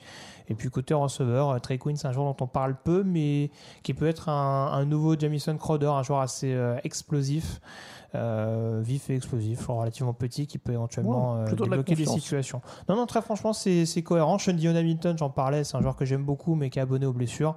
Donc, euh, à voir, mais c'est très solide. Darius Gates qui est un peu tombé euh, sur Oui. eux grâce à des petits problèmes euh, apparemment de rumeurs. Donc il aurait été un peu mytho sur les histoires de on lui aurait posé des questions bizarres au combine, etc. Et puis ensuite il y aurait eu une altercation avec, avec des membres des Eagles Mm. pendant sa, son rendez-vous au combine. Donc ça Donc, serait un peu crié dessus. C'est ça. Bon, faut voir, mais en tout, en tout cas, le, Ouais, il a jamais eu de le problème duo- extra sportif. Le duo avec Pirine est assez intéressant. Ouais. C'est assez, assez vif et physique des Mm. deux côtés. Mm. Donc, euh, c'est parfaitement interchangeable et du coup intéressant pour Alex Smith. Les Raiders sont cinquième, on rentre dans le top 5. Colton Miller tackle au premier tour, PJ Holnos tackle au deuxième tour, Brandon Parker tackle au troisième tour, Arden Key edge rusher au troisième, Nick Nelson cornerback au quatrième, Maurice defensive tackle au cinquième, Johnny Townsend punter au cinquième, Azim Victor linebacker au sixième, Marcel Atman, receveur au 7 et je rajoute Martavis Bryant, euh, receveur contre un tour, euh, de, un choix du troisième tour. Du coup, et, tu peux rajouter Ryan Witzer. et Ryan Switzer. Pardon. J'allais ajouter, échanger contre euh, je ne sais plus quoi. Je sais plus, c'est un Euh, sixième ou un non, septième contre un defensive tackle. Ah oui, contre, euh, euh, Jayad Ward. voilà. Jayad Ward. Voilà. Jayad Ward, je Voilà. vais y arriver. Euh, donc, euh, c'est. euh, alors, euh, je t'ai je t'ai posé la question avant l'émission. Je t'ai dit, c'est marrant, sur tous les sites, sur beaucoup de sites ricains, euh, ils, ont, ils ont tendance quand même à pas mal démonter la draft des Raiders, euh, Mhm. à dire que euh, Gruden a un peu navigué à vue et que c'était pas foufou. Et toi, tu les mets dans le top 5. Bah oui. Donc, Oui, qu'est-ce qui t'a que- plu Bah, il y a énormément de joueurs que j'adore. J'en parlais avant la draft, mais euh, j'ai pas changé d'avis sur euh, euh, sur Maurice Hurst. Alors la question c'est de savoir pourquoi il est descendu. euh, Mais Bah, son cœur. oui, mais il avait reçu des. Il a reçu le feu vert, mais il y a eu- Oui, non, mais je veux dire, Pour euh, certains, en tout cas, l'alerte, ça a été, il a eu une alerte cardiaque au, au combine. Bah, donc ça fait pourquoi descendre. pas, mais je pense que les Raiders en sont frottés les mains. Ça ressemble à un choix à la Grady Jarrett il y a quelques années pour Atlanta, en tout Ouais. cas. Euh, donc ça peut être une bonne chose. En plus, il récupère PJ Hall. Donc là, clairement, sur la ligne défensive, il blinde le run-stop. Euh, un petit defensive end en plus, ça aurait bien. pas fait tâche, mais pourquoi pas. Alors, Arden Key est listé defensive end, mais Ouais. de par son profil, ça m'étonnerait pas qu'il passe outside linebacker 43.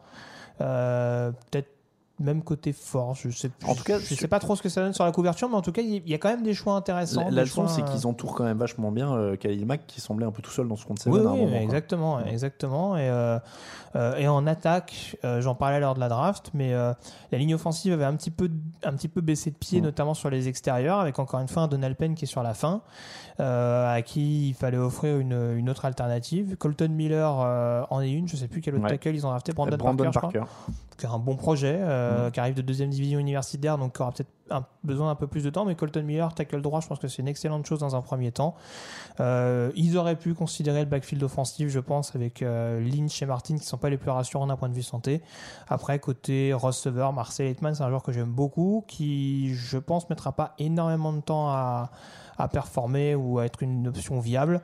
Euh, Martavis Bryant, faut voir comment il se comporte, mais en J'ai tout cas, euh, j'ai envie d'être d'accord avec toi au sens où. Derrière Cooper et Nelson, c'est des- une bonne rotation sur le poste de receveur. Et, Et- Switzer, intéressant sur retour de coup de pied également. Euh, Ouais, et alors moi j'ai envie d'être d'accord avec toi sur le fait qu'au final j'ai l'impression qu'ils ont bien entouré Mac et Mhm. qu'ils ont bien entouré aussi Carr de l'autre côté en lui prenant deux tackles, en prenant des ça. receveurs qui sont ce qu'ils sont. Il y a des risques, mais euh, si tu, comme tu disais, tu mets derrière Cooper et tu derrière Cooper et qui tu m'as dit? Nelson Oui, Nelson, pardon, oui, oui, euh, j'avais oublié Jordi Nelson. Euh, donc derrière Cooper et Nelson, euh, avec un Martavis Bryant, etc. Donc ils entourent les deux. Après, a, en effet, ça manque peut-être d'un d'un petit running back, mais c'était tout le monde peut pas être parfait de toute façon. Donc, Oui, non, mais c'est voilà. sûr, c'est sûr. Et, et ils partaient quand même avec pas mal de trous, donc c'est vrai qu'au final, tu as l'impression qu'ils en comptent pas mal. Comme tu disais, les deux tackles, euh, defensive tackle, c'est intéressant, les Mm. deux tackles, c'est intéressant. Donc, Et Azim Victor, que j'aime beaucoup, sixième tour, je crois. mm, ouais. Je l'ai dit à surveiller, euh, coaché par euh, Paul Gunter, Ouais, qui a notamment remis euh, Vontaze Burfict dans le bon sens. Mm. On peut avoir un excellent middle linebacker à l'échelon supérieur pour Auckland. Allez, on passe aux Colts qui sont quatrième. Quentin Nelson premier tour, garde. Darius Leonard, linebacker au deuxième tour. Braden Smith, garde au deuxième tour. Kemoko Touré, edge rusher au deuxième tour. Taekwon Smith, defensive end au deuxième tour. Euh, Neheim Hines, run- running back au quatrième tour. Doris Fontaine, receveur au cinquième tour. Jordan Wilkins, running back au cinquième tour. Dion Kane, receveur au sixième tour. Matthew Adams, linebacker au septième tour. Et Zahir Franklin, linebacker au septième tour. Et là, clairement, on est dans la même optique. On entoure les stars. Là, on entoure Andrew Luck. On lui prend le meilleur garde au premier, euh, euh, comme premier choix, un autre garde au deuxième tour, euh, et des running backs en pagaille parce qu'on a lâché Frank Gore. Enfin, il y a des bonnes choses en tout cas, moi, de, de ce que je vois. Alors, c'est un peu, c'est un peu bête ce que je veux dire, mais de mon sens, les Colts pouvaient faire Cuban Draft avec le nombre de besoins qu'ils avaient. En tout cas, euh, sur la case N'importe qui, c'était besoin, bon. voilà, sur la case besoin à combler, forcément à un moment donné, ils allaient taper juste. Oui. Euh, Il y avait des besoins sur la ligne, donc euh, en effet, est-ce qu'un deuxième garde était nécessaire avec Brydon Smith? Je, je suis pas sûr, mais en tout cas, voilà, pourquoi pas. Brydon Smith, c'est un, c'est un très bon joueur dans un profil un peu plus, on va dire, un peu plus charbonneur que, que peut l'être Quentin Nelson. Euh, qui lui est un peu plus dans le côté décrochement, etc. Mais bon, qui est assez physique aussi, mais euh, Mhm. qui, a, qui a un panel un peu plus varié, j'entends. Euh, après, en défense, Darius Lennart, c'est un très très bon choix. Il y avait vraiment besoin d'aide sur le deuxième rideau et il y a au moins 2-3 linebackers qui ont été sélectionnés Mhm. par Frank Reich sur le poste de Turey rusher également. faire le, Tu- Kemeko Turey pourrait faire la différence sur le. C'est un joueur rusher. assez intrigant, assez Qui- intéressant. Je le voyais peut-être plus comme un outside 34, mais pourquoi pas, ça se tente. Parce qu'il a promis de faire la- de, de dominer la ligue. C'est pour ça que je te pose la la question. Oui, enfin, ouais. Ça, Ah, écoute, euh, je, je me tiens si aux tu- promesses du garçon. Moi, je je le connais pas, il dit je vais dominer. Je suis pas Bon, sûr bah, qu'il voilà. sera titulaire dès la saison prochaine, mais euh, en tout cas, c'est cohérent. Ah, il va encore une fois. le banc déjà au début. Je parlais, je parlais des Cowboys qui n'ont pas eu de... je parlais des Cowboys qui n'ont pas eu des circonstances forcément en leur faveur. Faut pas oublier quand même l'intersaison un petit peu compliquée d'école, c'est avec Frank Reich qui arrive avec coaching staff qui n'est pas forcément le sien, avec un changement de système défensif qui va être à mettre en place. Euh, donc voilà, il y avait peut-être une certaine homogénéité à trouver entre Chris Ballard et Frank Reich. Manifestement, il y a des choix qui ont été assez cohérents avec des défenseurs notamment qui peuvent parfaitement s'imbriquer dans cette défense 43 et comme on le disait l'attaque avec euh, des running backs intéressants. Alors Wilkins, euh, quelques petits problèmes de blessure, mais Heinz en doublure de, de Marlon Mack, en effet, ça peut être euh, assez solide. Euh, Dion Kane, je ne sais pas trop quoi en penser, mais dans la rotation, dans un premier temps, ça peut être également une belle surprise. Le top 3 avec les Panthers en numéro 3, DJ Moore receveur au premier tour, Dante Jackson cornerback au deuxième tour, Rashan Golden safety troisième tour, Ian Thomas Tyden quatrième tour, Marquis Haynes edge rusher quatrième tour, Jermaine Carter linebacker cinquième tour, André Smith linebacker septième tour et Kendrick Norton defensive tackle au septième tour. Ouais, ça me fait mal de dire ça, mais beaucoup de choix judicieux, je trouve, de la part des, Panthers. Didier Moore, ça répond forcément à un besoin. Et mine de rien, on prépare le présent du côté de Carolina, mais on prépare également l'avenir. Euh, Greg Olsen n'est pas tout jeune et on arrive, c'est presque un style, selon moi, à récupérer Ian Thomas en position de tight end. Euh, joueur qu'on comparait beaucoup à Antonio Gates et qui tombe dans un système de North Turner. Donc, faut voir ce que ça va donner du côté de Charlotte.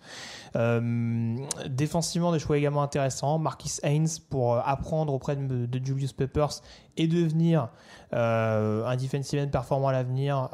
Ça peut être une surprise avec un autre ancien defensive end d'Ole Miss qui arrive à Carolina, Greg Hardy. Alors on espère que l'extra sportif ne sera pas le même, mais en tout cas c'est assez prometteur également sur le papier. Jermaine Carter que j'aime beaucoup pour préparer euh, l'après Thomas Davis éventuellement. Donc il y a beaucoup de choix très cohérents euh, en cornerback. Ils prennent Dante Jackson également qui peut être un potentiel style. Euh, ils le prennent en troisième, quatrième tour, je sais plus. Troisième tour peut-être. Euh, Deuxième. Deuxième tour, bon, autant pour moi.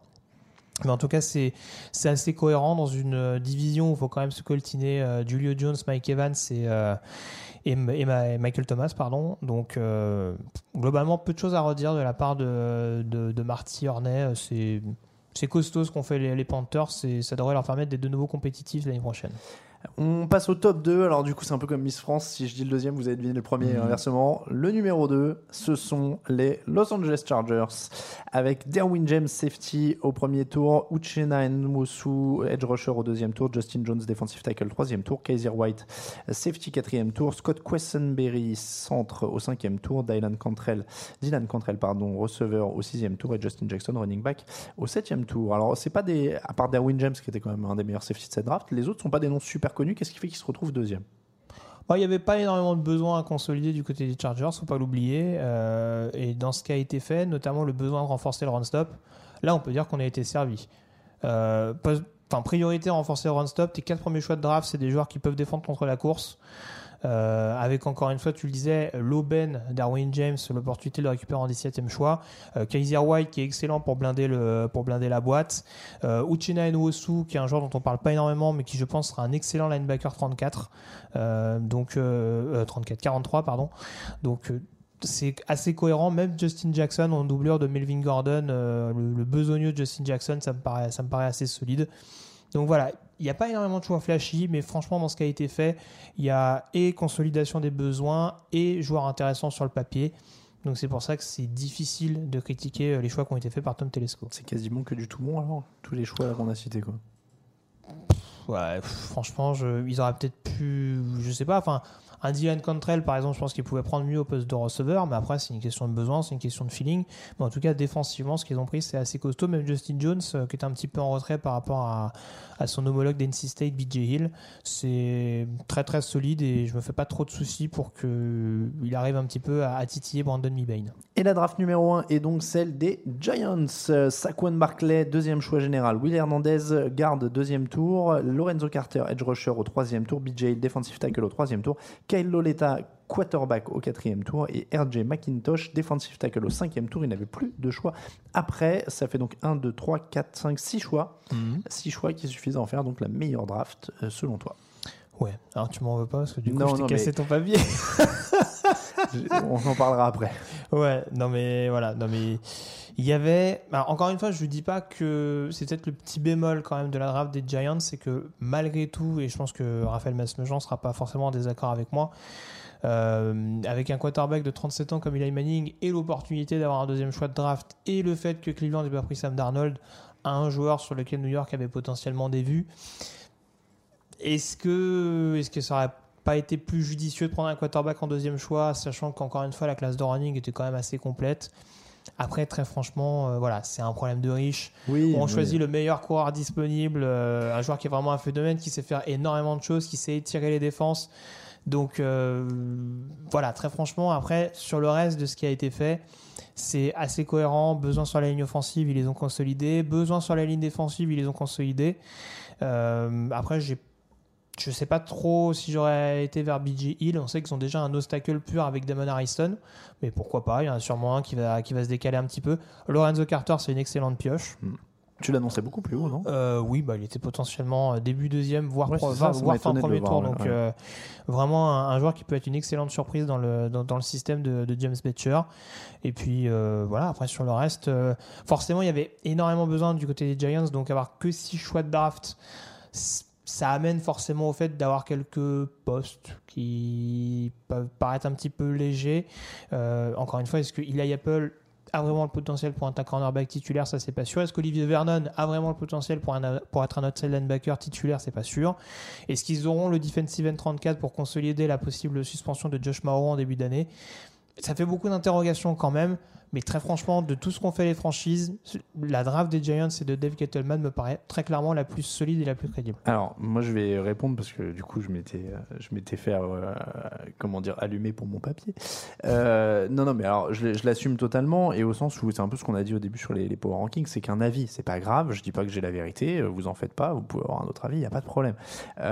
Moi, ce qui m'embête, c'est de savoir à quel moment on en est dans le, dans la vie de la franchise. Et donc, quand on me dit euh, Saquon Barclay, c'est le bon choix. Pour moi, c'est le bon choix si tu voulais gagner maintenant. Et comme t'es pas en position de gagner maintenant, parce que pour moi, Eli Manning est cramé, c'est un, ch- c'est un bon choix, c'est un bon joueur. J'ai absolument rien contre Saquon Barclay, c'est pas Saquon Barclay le problème, c'est plus sur la philosophie. Et donc, je sens une ambivalence même dans certaines réponses que j'ai eues de supporters des, des Giants qui me disaient Ah ouais, mais là, avec Saquon Barclay, la reconstruction, c'est bien parti, etc. Mais dans ce cas-là, si c'est une, reconstruction, il faut un quarterback. Hmm. Donc dans ce cas-là, il fallait prendre un quarterback. Et, et donc voilà, Will Hernandez, c'est très bien pour la ligne. Lorenzo Carter, c'est très bien pour la défense, etc. Et tous ces mecs-là, ils peuvent aider, aider à gagner maintenant. Mais je pense pas que tu as le quarterback pour gagner maintenant. Donc je sais pas si tu es en reconstruction ou pas. Et moi, mon, l'angle de mon papier, en l'occurrence, c'était ça. C'était de dire, ils avaient un choix à faire. Est-ce qu'on est en reconstruction? Et on prend un quarterback Est-ce qu'on peut gagner maintenant avec Est-ce qu'on peut gagner maintenant? Je sais plus comment je l'avais tourné. Et, euh, et on joue comme ça. Mais pour moi, ils ont, ils ont même pas vraiment choisi entre les deux parce que je- je sais même pas si un, un coureur c'était le meilleur choix. Pour moi, s'ils étaient en mode gagner maintenant, ils allaient encore plus vers la défense, même s'ils ont eu du bol avec Carter, etc. Mais j'aurais presque pris d'autres joueurs, je, voilà, où j'aurais trade down parce que comme tu disais, ils avaient beaucoup de besoins. Donc si tu voulais gagner maintenant, peut-être en rajouter d'autres ou échanger, j'en sais rien. Prendre d'autres Après- munitions pour faire d'autres échanges, avoir des joueurs directs. Mais Après, j'anticipe un pour peu. moi, ils sont dans un entre-deux et, et ils vont se retrouver peut-être là. Peut-être qu'ils vont se faire sortir au premier tour des playoffs ou peut-être qu'ils vont être à 8-8 et que l'année prochaine, Manning sera encore plus carbo et qu'ils vont être à 5-6 victoires et qu'il faudra vendre la maison pour aller chercher un quarterback. Ce que je leur reprocherai pas parce qu'il faut toujours aller chercher un quarterback au bout d'un moment. Mais voilà, c'est dommage, ils auraient pu l'avoir maintenant contre pas grand-chose. Et donc ma question, très bonne question euh, parce que Pierre la pose sur le, le chat. Euh, quid de Loleta euh, et de Webb? Alors dans ce cas-là, c'est vrai parce qu'on m'a aussi dit certains, ouais mais ils ont Webb, leur quarterback du futur c'est Webb. Il se trouve que j'y Ah, crois pas euh, il pour se le, trouve pour le que coup, le crois pas c'est pas, c'est pas du tout les mêmes profils. Non mais hein. voilà, mais il se trouve que je crois pas- totalement il se trouve différents. que je crois pas à Webb. Euh, et c'est pour ça que mon papier était anglais comme ça. Euh, donc voilà, euh, est-ce que Loleta serait l'héritier? Moi je le connais pas, donc à toi de me dire. Je sais pas, on parlait de, ses, hum, de son bras un peu faible, on va dire, par rapport à d'autres quarterbacks. Alors encore une fois, c'est pas parce qu'on a un bras canon que forcément on est amené à faire d'énormes Ouais. choses en, en NFL. C'est pas, ça se saurait depuis le temps.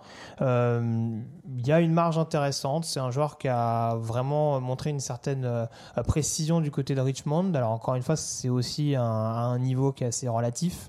Donc faut pas non plus s'enflammer. Si déjà Davis Webb paraissait pas spécialement prêt l'année dernière. Je suis pas sûr que Kyle Loleta le sera cette année. Euh, après, faut pas oublier, Davis Webb, ça reste un troisième tour, ça reste un projet assez intéressant. Un joueur qui lui avait déjà un bras euh, en arrivant à NFL, qui avait pas forcément des, qui était plus incubé de système, euh, qui, a, qui a appris, euh, je pense, euh, petit à petit dans l'ombre d'Eli Manning. Donc pourquoi pas ça, peut se tenter. Kyle Oleta, encore une fois, je suis un peu, plus mitigé. Peut-être d'un point de vue décision, c'est ce qui me, c'est ce qui m'inquiéterait un petit peu. Après, encore une fois, c'est un quarterback qui a quand même, euh, qui a quand même euh, de la précision, qui a une bonne taille euh, qui, qui est pas, qui est pas complètement à acheter loin de là. C'est, mais est-ce qu'il sera titulaire dès 2018 Est-ce qu'il sera potentiellement capable euh, de mettre Eli Manning sur le reculoir? Euh, Rien n'est moins sûr selon moi. Donc voilà, je leur souhaite pas. Et encore une fois, euh, faut pas vous méprendre. Et j'espère que ce sera pas le cas si on fait d'autres papiers euh, anglais comme ça. Faut pas vous méprendre quand on fait un papier comme ça. C'est pas une attaque contre l'équipe. On n'a rien contre eux. C'est juste un point de vue. Je leur souhaite de faire Mhm. mieux. Je leur souhaite de me faire mentir. Et très sincèrement, je m'en fous un peu si ça me fait mentir ou pas. C'est ce qu'on disait. On va se planter. Voilà, il y a des fois on a tort, on a raison. La seule différence, c'est qu'on a des avis comme euh, comme vous et qu'on a juste les, on a juste euh, voilà, on sait les mettre en forme sur un site et on a l'occasion de le faire. Voilà, c'est la seule différence. Mais euh, c'est qu'un avis. Et c'est des papiers qui sont argumentés, encore une Voilà, fois. et, et le but Il de y a ces des, il y papiers, a des sera dedans, il y a C'est des choses qui, encore une fois, visent à donner un point de vue. Après, on est d'accord ou pas d'accord, et C'est on contre-argumente dans les commentaires en disant bah moi je pense ceci ou je pense cela. C'est ça. Il n'y a aucun problème. Et, et on l'a dit aussi dans les commentaires, et, euh, et quelqu'un avait posé la question, mais voilà, le but ce sera qu'ils soient argumentés ces papiers. On- Je vais pas vous poser, euh, je déteste machin et point barre. Voilà. Là, mon, mon propos, il était aussi de dire que les running backs, ils n'ont pas forcément un rôle décisif dans toutes les campagnes ces dernières années. Les équipes qui vont au bout, ils vont pas forcément avec ça. Euh, donc voilà. Mais encore une fois, on va pas, euh, euh, on va pas épiloguer là-dessus. Après, on va pas non plus euh, se formaliser. Mais c'est vrai que c'est un peu embêtant. De, on, on fait pas ça pour se, se faire euh, insulter ou rentrer dedans. Et c'est vrai que ça, a- ça a tendance à être, euh, à être un peu embêtant euh, parfois. Mais voilà, c'est pas, pas très très grave. Vous en faites pas. Voilà donc pour le power ranking. On va finir avec vos questions. Jingle Camille, s'il te plaît. Et ça fait du bruit dans la casquette. Euh, On va regarder. Qu'est-ce qu'il y a? Je voulais voir si Camille allait me fusiller du regard. Ah, c'est bon, ok. Allez, nickel. je commence pendant que Ellipse Maya, je lis pas mal de sur pas mal de sites spécialisés US post-draft que les gros styles de cette année sont Geziki, Tyden et Sweat Edge, David Gregory. Oui, Alors, alors, ils, sont allés, alors, des- ils, sont allés- ils sont allés où, juste euh, si tu te rappelles Euh, Magaziki, donc c'est. mince, J'ai un trou de mémoire, bien sûr, Miami. Et euh, Josh Sweat, c'est euh, Philadelphie. D'accord. Donc, euh, je le disais, alors. Style, c'est toujours la même chose, ça dépend de leur position. Moi, j'ai tendance à considérer les styles des joueurs qui sont draftés le troisième jour, donc à partir du quatrième tour. Euh, en l'occurrence, il me semble que les deux, alors peut-être plus Sweat éventuellement, qui peut être un style. Après, il arrive dans la rotation. Et encore une fois, il faudra voir sa position préférentielle. Ça peut être un bon outside linebacker selon moi. Mais euh, ouais, Gesicki, je ne l'appellerais pas style dans le sens euh, propre du terme, mais c'est un, ça peut être un très bon joueur et un bon titulaire pour Miami. Et Ellipse Maya nous disait en tant que Pats fan, l'absence de linebacker futur starter dès cette année, j'ai un peu de mal à comprendre. Aidez-moi. Je suppose que c'est encore euh, Bill Belichick qui veut montrer qu'il est plus intelligent que tout le monde. Peut-être. Alors, question de Tom Cards. Les Saints ont réalisé l'an dernier l'une des meilleures drafts avec Latimore et Camara. Que pensez-vous au contraire cette année de leur trade XL qui leur coûte leur premier tour 2018 et 2019 pour un seul et même joueur, non quarterback et même pas top 10 avec Bon, on a Davenport parlé, on n'est pas fan. Non. LW75, finalement, et malgré la plupart des avis des prédicateurs NFL, les Giants, les Broncos et les Dolphins ont décidé de se passer de quarterback au premier tour. Comment jugez-vous ces choix ou ces non-choix? Alors, c'est vrai qu'on n'a pas beaucoup parlé de non-choix. Alors là, on vient de débattre sur les Giants, mais euh, les Broncos et les Dolphins étaient souvent cités. Mhm. Finalement, ce sera Keskinum et Ryan Tannehill. Oui, alors, les, Dolphins, j'avais un petit peu de mal avec ça. euh, alors, je, voulais bien croire que éventuellement Adam Gase faisait de Baker Mayfield un joueur parfaitement à même de correspondre à son système. Après, sur les autres quarterbacks, je pas entendu une si grosse. euh, euh, un- une déclaration d'amour aussi affirmée. Donc, ça m'étonne à moitié de les avoir sélectionné un, autre- joueur en 11e choix. Euh, ou en tout cas, ne, ne pas les avoir vus euh, euh, monter dans la draft, on va dire, puisque du coup, les quatre principaux quarterbacks étaient partis dans le top 10. Euh, par contre, pour Denver, c'est un peu plus étonnant. Pareil, il faut voir exactement les joueurs qui leur plaisaient. Il faut, faut pas oublier qu'il y avait quand même pas mal de projets, mine de rien. Paxton Lynch en avait été un il y a quelques années et ça n'a Mhm. pas forcément abouti. Est-ce que vraiment John Elway considérait que ça en Je valait la peine? Je suis pas Je sûr et pense certain. que tu pouvais te permettre de tester Kinum, euh, qui est un peu plus frais qu'Eli Eli Manning, par exemple, si je peux me permettre. Un peu plus frais. Bon, et puis Tannehill, il est encore relativement jeune, donc c'est pareil, ça pouvait valoir le coup d'attendre un peu. Euh, c'est la même d'ailleurs, attendez. Euh, Broncos, oui, non, j'ai ça. Je sais même plus ce que j'ai des. C'est toi qui as fait la question là Oui. Oula, celle-là, elle est tendue. Euh, question de Delco. Les effectifs sont désormais à 95% complets. Quelles sont les meilleures escouades de la ligue? Là, il faudra refaire un, pal- un, un power ranking général un peu plus tard. On Et alors, il nous dit ça euh, fait un gros sujet, mais ça peut être sympa à débattre quand on voit que toutes les équipes se vendent sur Twitter, notamment Keenan Allen, tweetant à Best Secondary Alert après la draft de Derwin James, ou euh, les Rams et leur ligne défensive, faudrait etc. qu'on fasse des top 5 peut-être des meilleures escouades. Les meilleurs DB, À les travailler lignes l'intersaison. offensives, les meilleures choses comme ça. Ça donne des idées de papier en tout cas, donc merci beaucoup. Euh, question de Tubluff Martoni, le plus mauvais coup du premier tour de la draft. Le trade des Saints, Saquon Barkley chez les Giants, c'est votre article. Ou la blague sur Rashad Penny de Greg. Bah, c'est ma blague. C'était quoi ta blague déjà?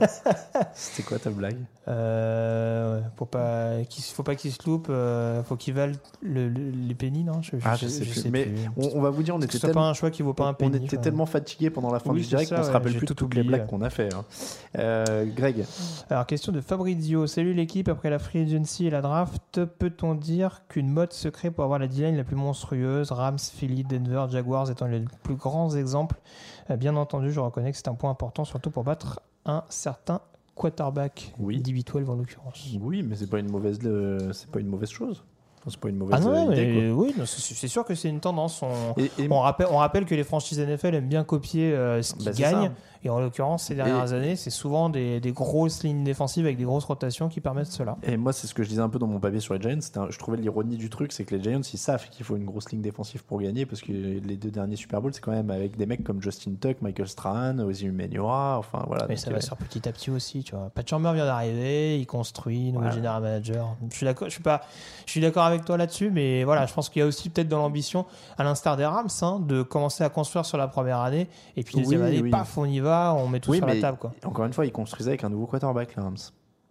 Mais il peut avoir un nouveau quarterback, les Rams, l'année Donc, euh, c'est moi, c'est plus ça. C'est ce que j'ai, c'est ce que j'allais te dire tout à l'heure. Euh, l'année prochaine, on n'aura peut-être pas des quarterbacks aussi cotés que cette année. Peut-être des Mais quarterbacks récupérer en euh, milieu de premier tour. Ouais.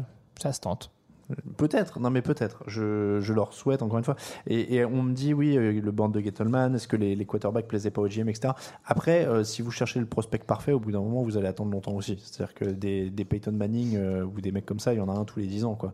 Donc, donc oui, peut-être qu'il leur plaisait pas, mais voilà, moi c'est plus ça qui m'embête. Et après, c'est pas, et en plus c'est pas contre Eli Manning, mais euh, cette, euh, cette truc là qu'ils ont pendant cette intersaison d'essayer de se persuader qu'il est, qu'il est encore en super forme, qu'il est génial, toutes les déclarations sont magnifiques et tout. On va pas se mentir, s'il a été mis sur le banc, ça a été très mal géré l'an dernier, mais c'est parce qu'il était pas bon quoi. Mhm. Si t'es mis sur le banc pour Geno Smith, c'est que t'es pas bon. Alors je sais sûr. que le coach avait Mais ses encore une torts fois, on tout, rappelle, mais on rappelle que alors ça a beaucoup fait jaser le fait qu'il a Manning sur le banc, mais je persiste et signe. Je pense que ce qui a fait encore plus jaser, c'est qu'on mise sur Gino Smith, qui Oui. n'est même pas un projet. On aurait Ouais. mis Davis Webb, qui était un choix de draft. Je pense que les fans de New York auraient demandé à voir. Et, et moi, le papier, il naît aussi un peu de ça, c'est de cette impression un peu désuète de les voir comme ça s'agiter depuis euh, la reprise des entraînements de printemps à dire non, non, il est génial, il est super fort, il a jamais été- Il a 37 piges, ça a jamais non plus été un mec qui a mis le feu au terrain, parce qu'il faut pas non plus se mentir. Et Manning, ça a jamais été un franchise player en course pour le titre de MVP, à part sur une demi-saison, grosso modo, après, euh, après le titre Ou de sur un dernier 2008. drive de Super Bowl. Voilà. Euh, donc voilà, déjà le mec était pas ouf à la base. Il l'est plus, mais c'est pas grave, ça arrive. Il a 37 ans. À une époque, à 37 ans, on était déjà à la retraite depuis un ou deux ans. Maintenant, euh, des, mecs comme Brady ont établi des nouveaux standards. Mais être cramé à 37 ans, c'est quand même tout à fait honorable en NFL. Il a fait une superbe carrière. Mais voilà, donc euh, on en revient toujours à ça. Euh, question de Fabrice Coutard. Bonjour, bonjour j'ai deux questions qui vont faire appel au talent de voyance de Grégory. Quel joueur drafté dans les derniers tours est à surveiller et ou sont à surveiller comme des potentiels styles Le plus gros style des derniers tours. Mince, je l'ai vu en plus. Euh, Je sais plus. Je Bon. vais réfléchir, je vais me refaire la liste. Et, et euh, pensez-vous que certains undrafted free agents pourront être de potentiels starters en NFL Je pense notamment à Holton Hill ou encore à Tarvarus McFadden. Desmond Harrison, Desmond Harrison qui tackle sort. de West Georgia qui a été drafté par, euh, par Cleveland. Je persiste ici, gros projet. Euh, je pense que sa marge de progression, enfin en tout cas les choses qu'il avait à apprendre ont un petit peu effrayé les franchises NFL. Il a eu des problèmes extrasportifs aussi, faut pas l'oublier. Nouveau cas social à rajouter dans le vestiaire de Cleveland au passage. Mais en tout cas, euh, lui pour le coup, j'y crois beaucoup plus en tant que tackle qu'Austin Corbett. Azim Victor et Hurst euh, ont suggéré dans les. Oui, les- bah oui, bah bien Azim sûr. Victor dont tu Bien sûr. Je voulais chercher un autre nom, mais euh, j'essaie de retrouver Azim. Victor, mais, quel euh, poste?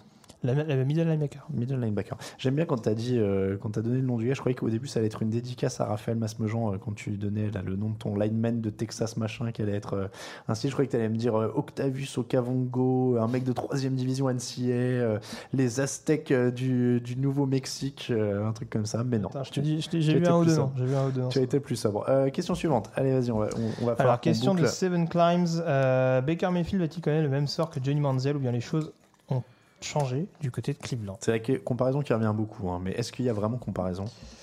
Pas pour moi. Pas Je- pour toi, comme non, clair. non, mais je, je n'emploierai pas les deux mots interdits, à savoir euh, gars et sûr, mais euh, en tout cas, euh, j'ai confiance Pas en loin. Fidel Gastro, entre les Cards et les Jets, laquelle de ces deux équipes va arrêter d'empiler les quarterbacks en premier selon vous? Les Jets. Ils ont trouvé alors avec Sam Darnold. Bah, je t'ai dit, il y a un quadragénaire et un. Tu crois pas trop en Josh Rosen alors? C'est pas, que l'épaule crois pas trop, c'est bah, c'est ça. C'est qu'encore une fois, si t'as pas de tackle et que tu prends un quarterback qui est fragile sur le papier, j'ai du mal à comprendre la logique. Mais euh, après, encore une fois, l'intersaison n'est pas finie. Ils peuvent peut-être nous surprendre, mais c'est pas avec DJ Humphries et John Wetzel que j'attends à être euh, il, étonné. a, Quoi. il a quand même dit qu'il y avait 9 erreurs devant lui. Oui, alors ça, je suis pas fan de cette déclaration non plus.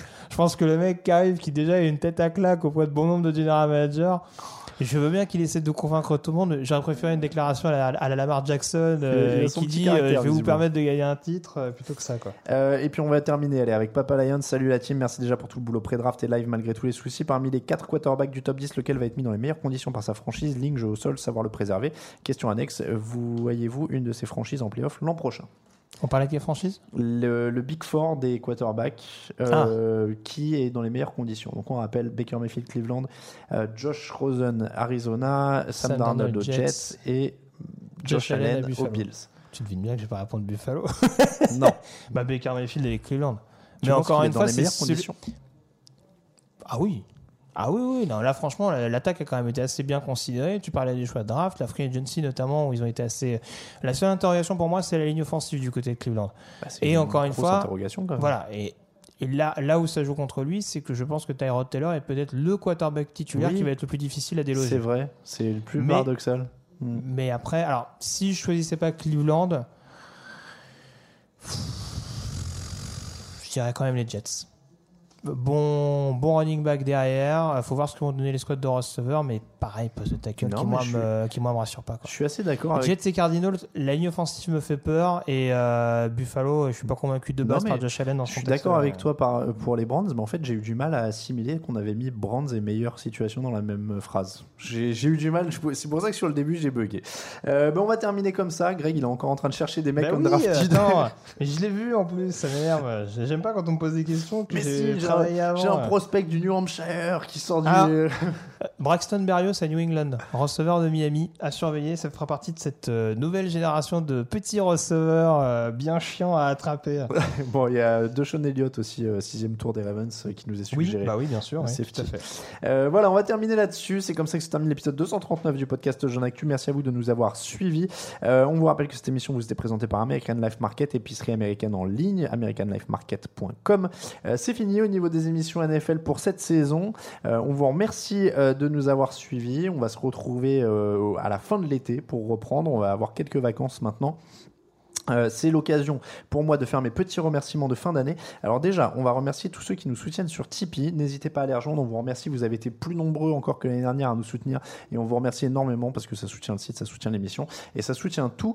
Euh, on remercie donc euh, notamment les derniers en date Papa Lion, Harry Kovner, Fly Eagles Fly 24, Efredi, Melkion, Gwendouille. Alors j'en ai repris que j'avais déjà cité, mais comme ça je remercie tout le monde. Sharky77, Kenzo Hawks, Lides, IRM, Bebop Grumpy, Bruno, MP12, Tom H, The Nico, Alexandre, Krastouf, Grahams, Jorge21, Cédric M, Funny Valentine, Croche, Studio Club, Tarto Citron, Elmuria, Mr. Burp, Packers, Félix Packers, pardon, Bastien, Phil Verbeke, Clintis, Prout Faillap 1, Akes Josu, euh, LW75, Mayron, Don Julien, euh, Clem, Sylvain Quignon, Giorgio88, Alan, Lunsa, Siox35, Magenta 1919, euh, Touf, Charles-Antoine Pinard, euh, Bin423, Kerry King54.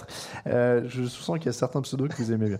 Euh, Aldra, Packers Team, euh, Playmobil 37, euh, Pire, PR. Alors celle-là, elle est pas mal. Je pense que c'est un jeu de mots sur son. 嗯 euh, sur son prénom, c'est Pi comme euh, le nom nombre pi plus loin R A I R E. Voilà, Hmm. pi R. Euh, Gus, Tonio, Thierry, Nicolas, Jérôme et Coro Couples. Merci à tous de nous avoir sur, suivis sur Twitter. On en, a des, on en a des Twitter. lecteurs et des, et des spectateurs Je imaginatifs. dis Twitter, de nous avoir soutenus sur Tipeee, bien sûr, pas Twitter, mais de nous suivre aussi sur, Ah, sur Twitter. Un, der- un dernier petit style avant. Le mec lâche pas, vas-y, dis-nous. Un dernier petit style, allez, pour faire plaisir aux Jets, parce qu'à chaque fois on les embête. Allez. Paris Nickerson, forcément. Cornerback D'accord. de Euh, je vais terminer aussi avec des remerciements à toute l'équipe euh, TDA, bien sûr, puisque c'est le, le- le dernier podcast de la saison et toujours l'occasion pour ça. Camille Saraben, euh, toujours présent depuis le premier numéro, quand même, avec une barbe plus fournie que jamais, parce qu'on est- on est- on n'était pas du tout barbu, c'était pas la mode à l'époque, hein, quand on a Ça commencé. avait bien sorti avec les Lions, quand même, je dis. hein. Bravo. Avec les? Bah, avec les Lions. Euh, Quand ça? Bah, il a fait une bonne draft avec les Lions. Ah, Matt Patricia, ok, j'avais pas saisi la blague. Ouais, c'est vrai ouais. qu'il ressemble à Matt Patricia maintenant. Euh, on a commencé en 2011 quand même avec euh, Camille, Ah je te rends compte, c'était loin. Euh, merci beaucoup Grégory Richard qui Toujours nous a apporté plaisir. toutes tes lumières pendant toute cette période de draft. Euh, je vais remercier toute l'équipe TDA. Euh, dans, sans ordre particulier, j'ai pris l'ordre sur Slack, voilà, si vous me demandez. Euh, Loïc Goyer, Romain Terrasse, Sébastien Poléméni, Axel Perrichet, Camille Saraben, Elliot Santenac, Grégoire Lefebvre, Grégory Richard, Kevin Zarmaten, Kevin Renaudet, Lucas Vola, Mehdi Julien, Nelson Kenyard, Nicolas Michel, Nicolas de Jonathan Femme, Pierre Kim Bernard, euh, Guillaume Berson, Raoul Villeroy, Raphaël Mesmejean et Rémi Brazon. Je crois que c'est plus ou moins, non, c'est pas dans l'ordre alphabétique des prénoms. Bref, en tout cas, Oui, non, merci. Non, non, merci à tous. Merci à toute l'équipe. Il y en a deux qui sont enchaînés à un moment, j'ai cru. Merci beaucoup à toute l'équipe TDA, évidemment, euh, pour toute, le, toute l'aide pendant toute cette saison. Euh, on, on vous l'a dit, on, se retrouvera à la fin de l'été. Alors, ça a été une saison un peu agitée pour nous, pleine de nouveautés. Il y a eu la vidéo, il y a eu le studio, etc. On va être très transparent avec vous. Euh, on, va quitter ce studio euh, dans quelques semaines. Euh, on va revenir sous une autre forme à la rentrée. On ne sait pas encore exactement comment, mais on va essayer de se réorganiser un petit peu. Peut-être qu'on repassera juste seulement en audio le mardi et en vidéo le jeudi. Il y aura toujours probablement le fauteuil le dimanche. On va travailler un peu là-dessus, mais ça demande un peu quelques ajustements, que ce soit sur le budget, etc. Mais voilà, pour l'instant, ça va être compliqué de garder le studio dans cet état-là, mais on vous remercie de nous avoir soutenus là-dessus. Ne vous inquiétez pas, ne veut pas dire qu'on s'arrête. euh, voilà, il va y avoir d'autres projets, il va y avoir d'autres trucs, l'émission va rester, on va trouver des moyens. Il n'y a pas de problème. Continuez à nous soutenir sur Tipeee euh, et vive la France. Euh, voilà pour tout ça. On va, on va vous remercier. Donc, rappel Twitter, at TDActu, at Yellow Radiosa, at Camille Saraben, at Alain Mattei. Toute l'actu de la NFL, c'est sur tdactu.com. N'hésitez pas à y aller. On va préparer du nouveau. On vous l'a dit, le papier euh, opinion, etc. C'était un test. On va essayer d'en faire. On le signalera. On va mettre un petit truc, euh, sûrement au début ou à la fin du papier, une petite ligne pour expliquer que c'est des papiers d'opinion. Euh, et, du coup, voilà, on va essayer de, de développer un peu là-dessus. Mais c'est ce que je vous disais, on va réorganiser, restructurer, y compris sur le site, y compris sur les réseaux sociaux, etc.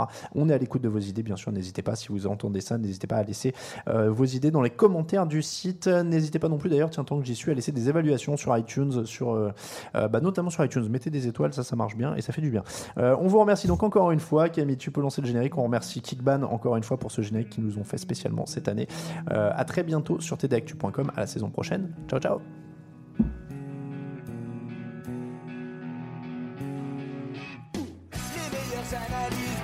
Fromage et jeux de mots, tout sur le foutu est en TDAQ. Le mardi, le jeudi, tel gâteau risotto, les meilleures recettes en TDAQ. Fameux pour JJ Watt, Bismuth pour Marshall Lynch, Proclash Global Beckham, Tom Brady quarterback, calé sur le fauteuil, option Madame Irma, à la fin on compte les points. Et on finit en requin.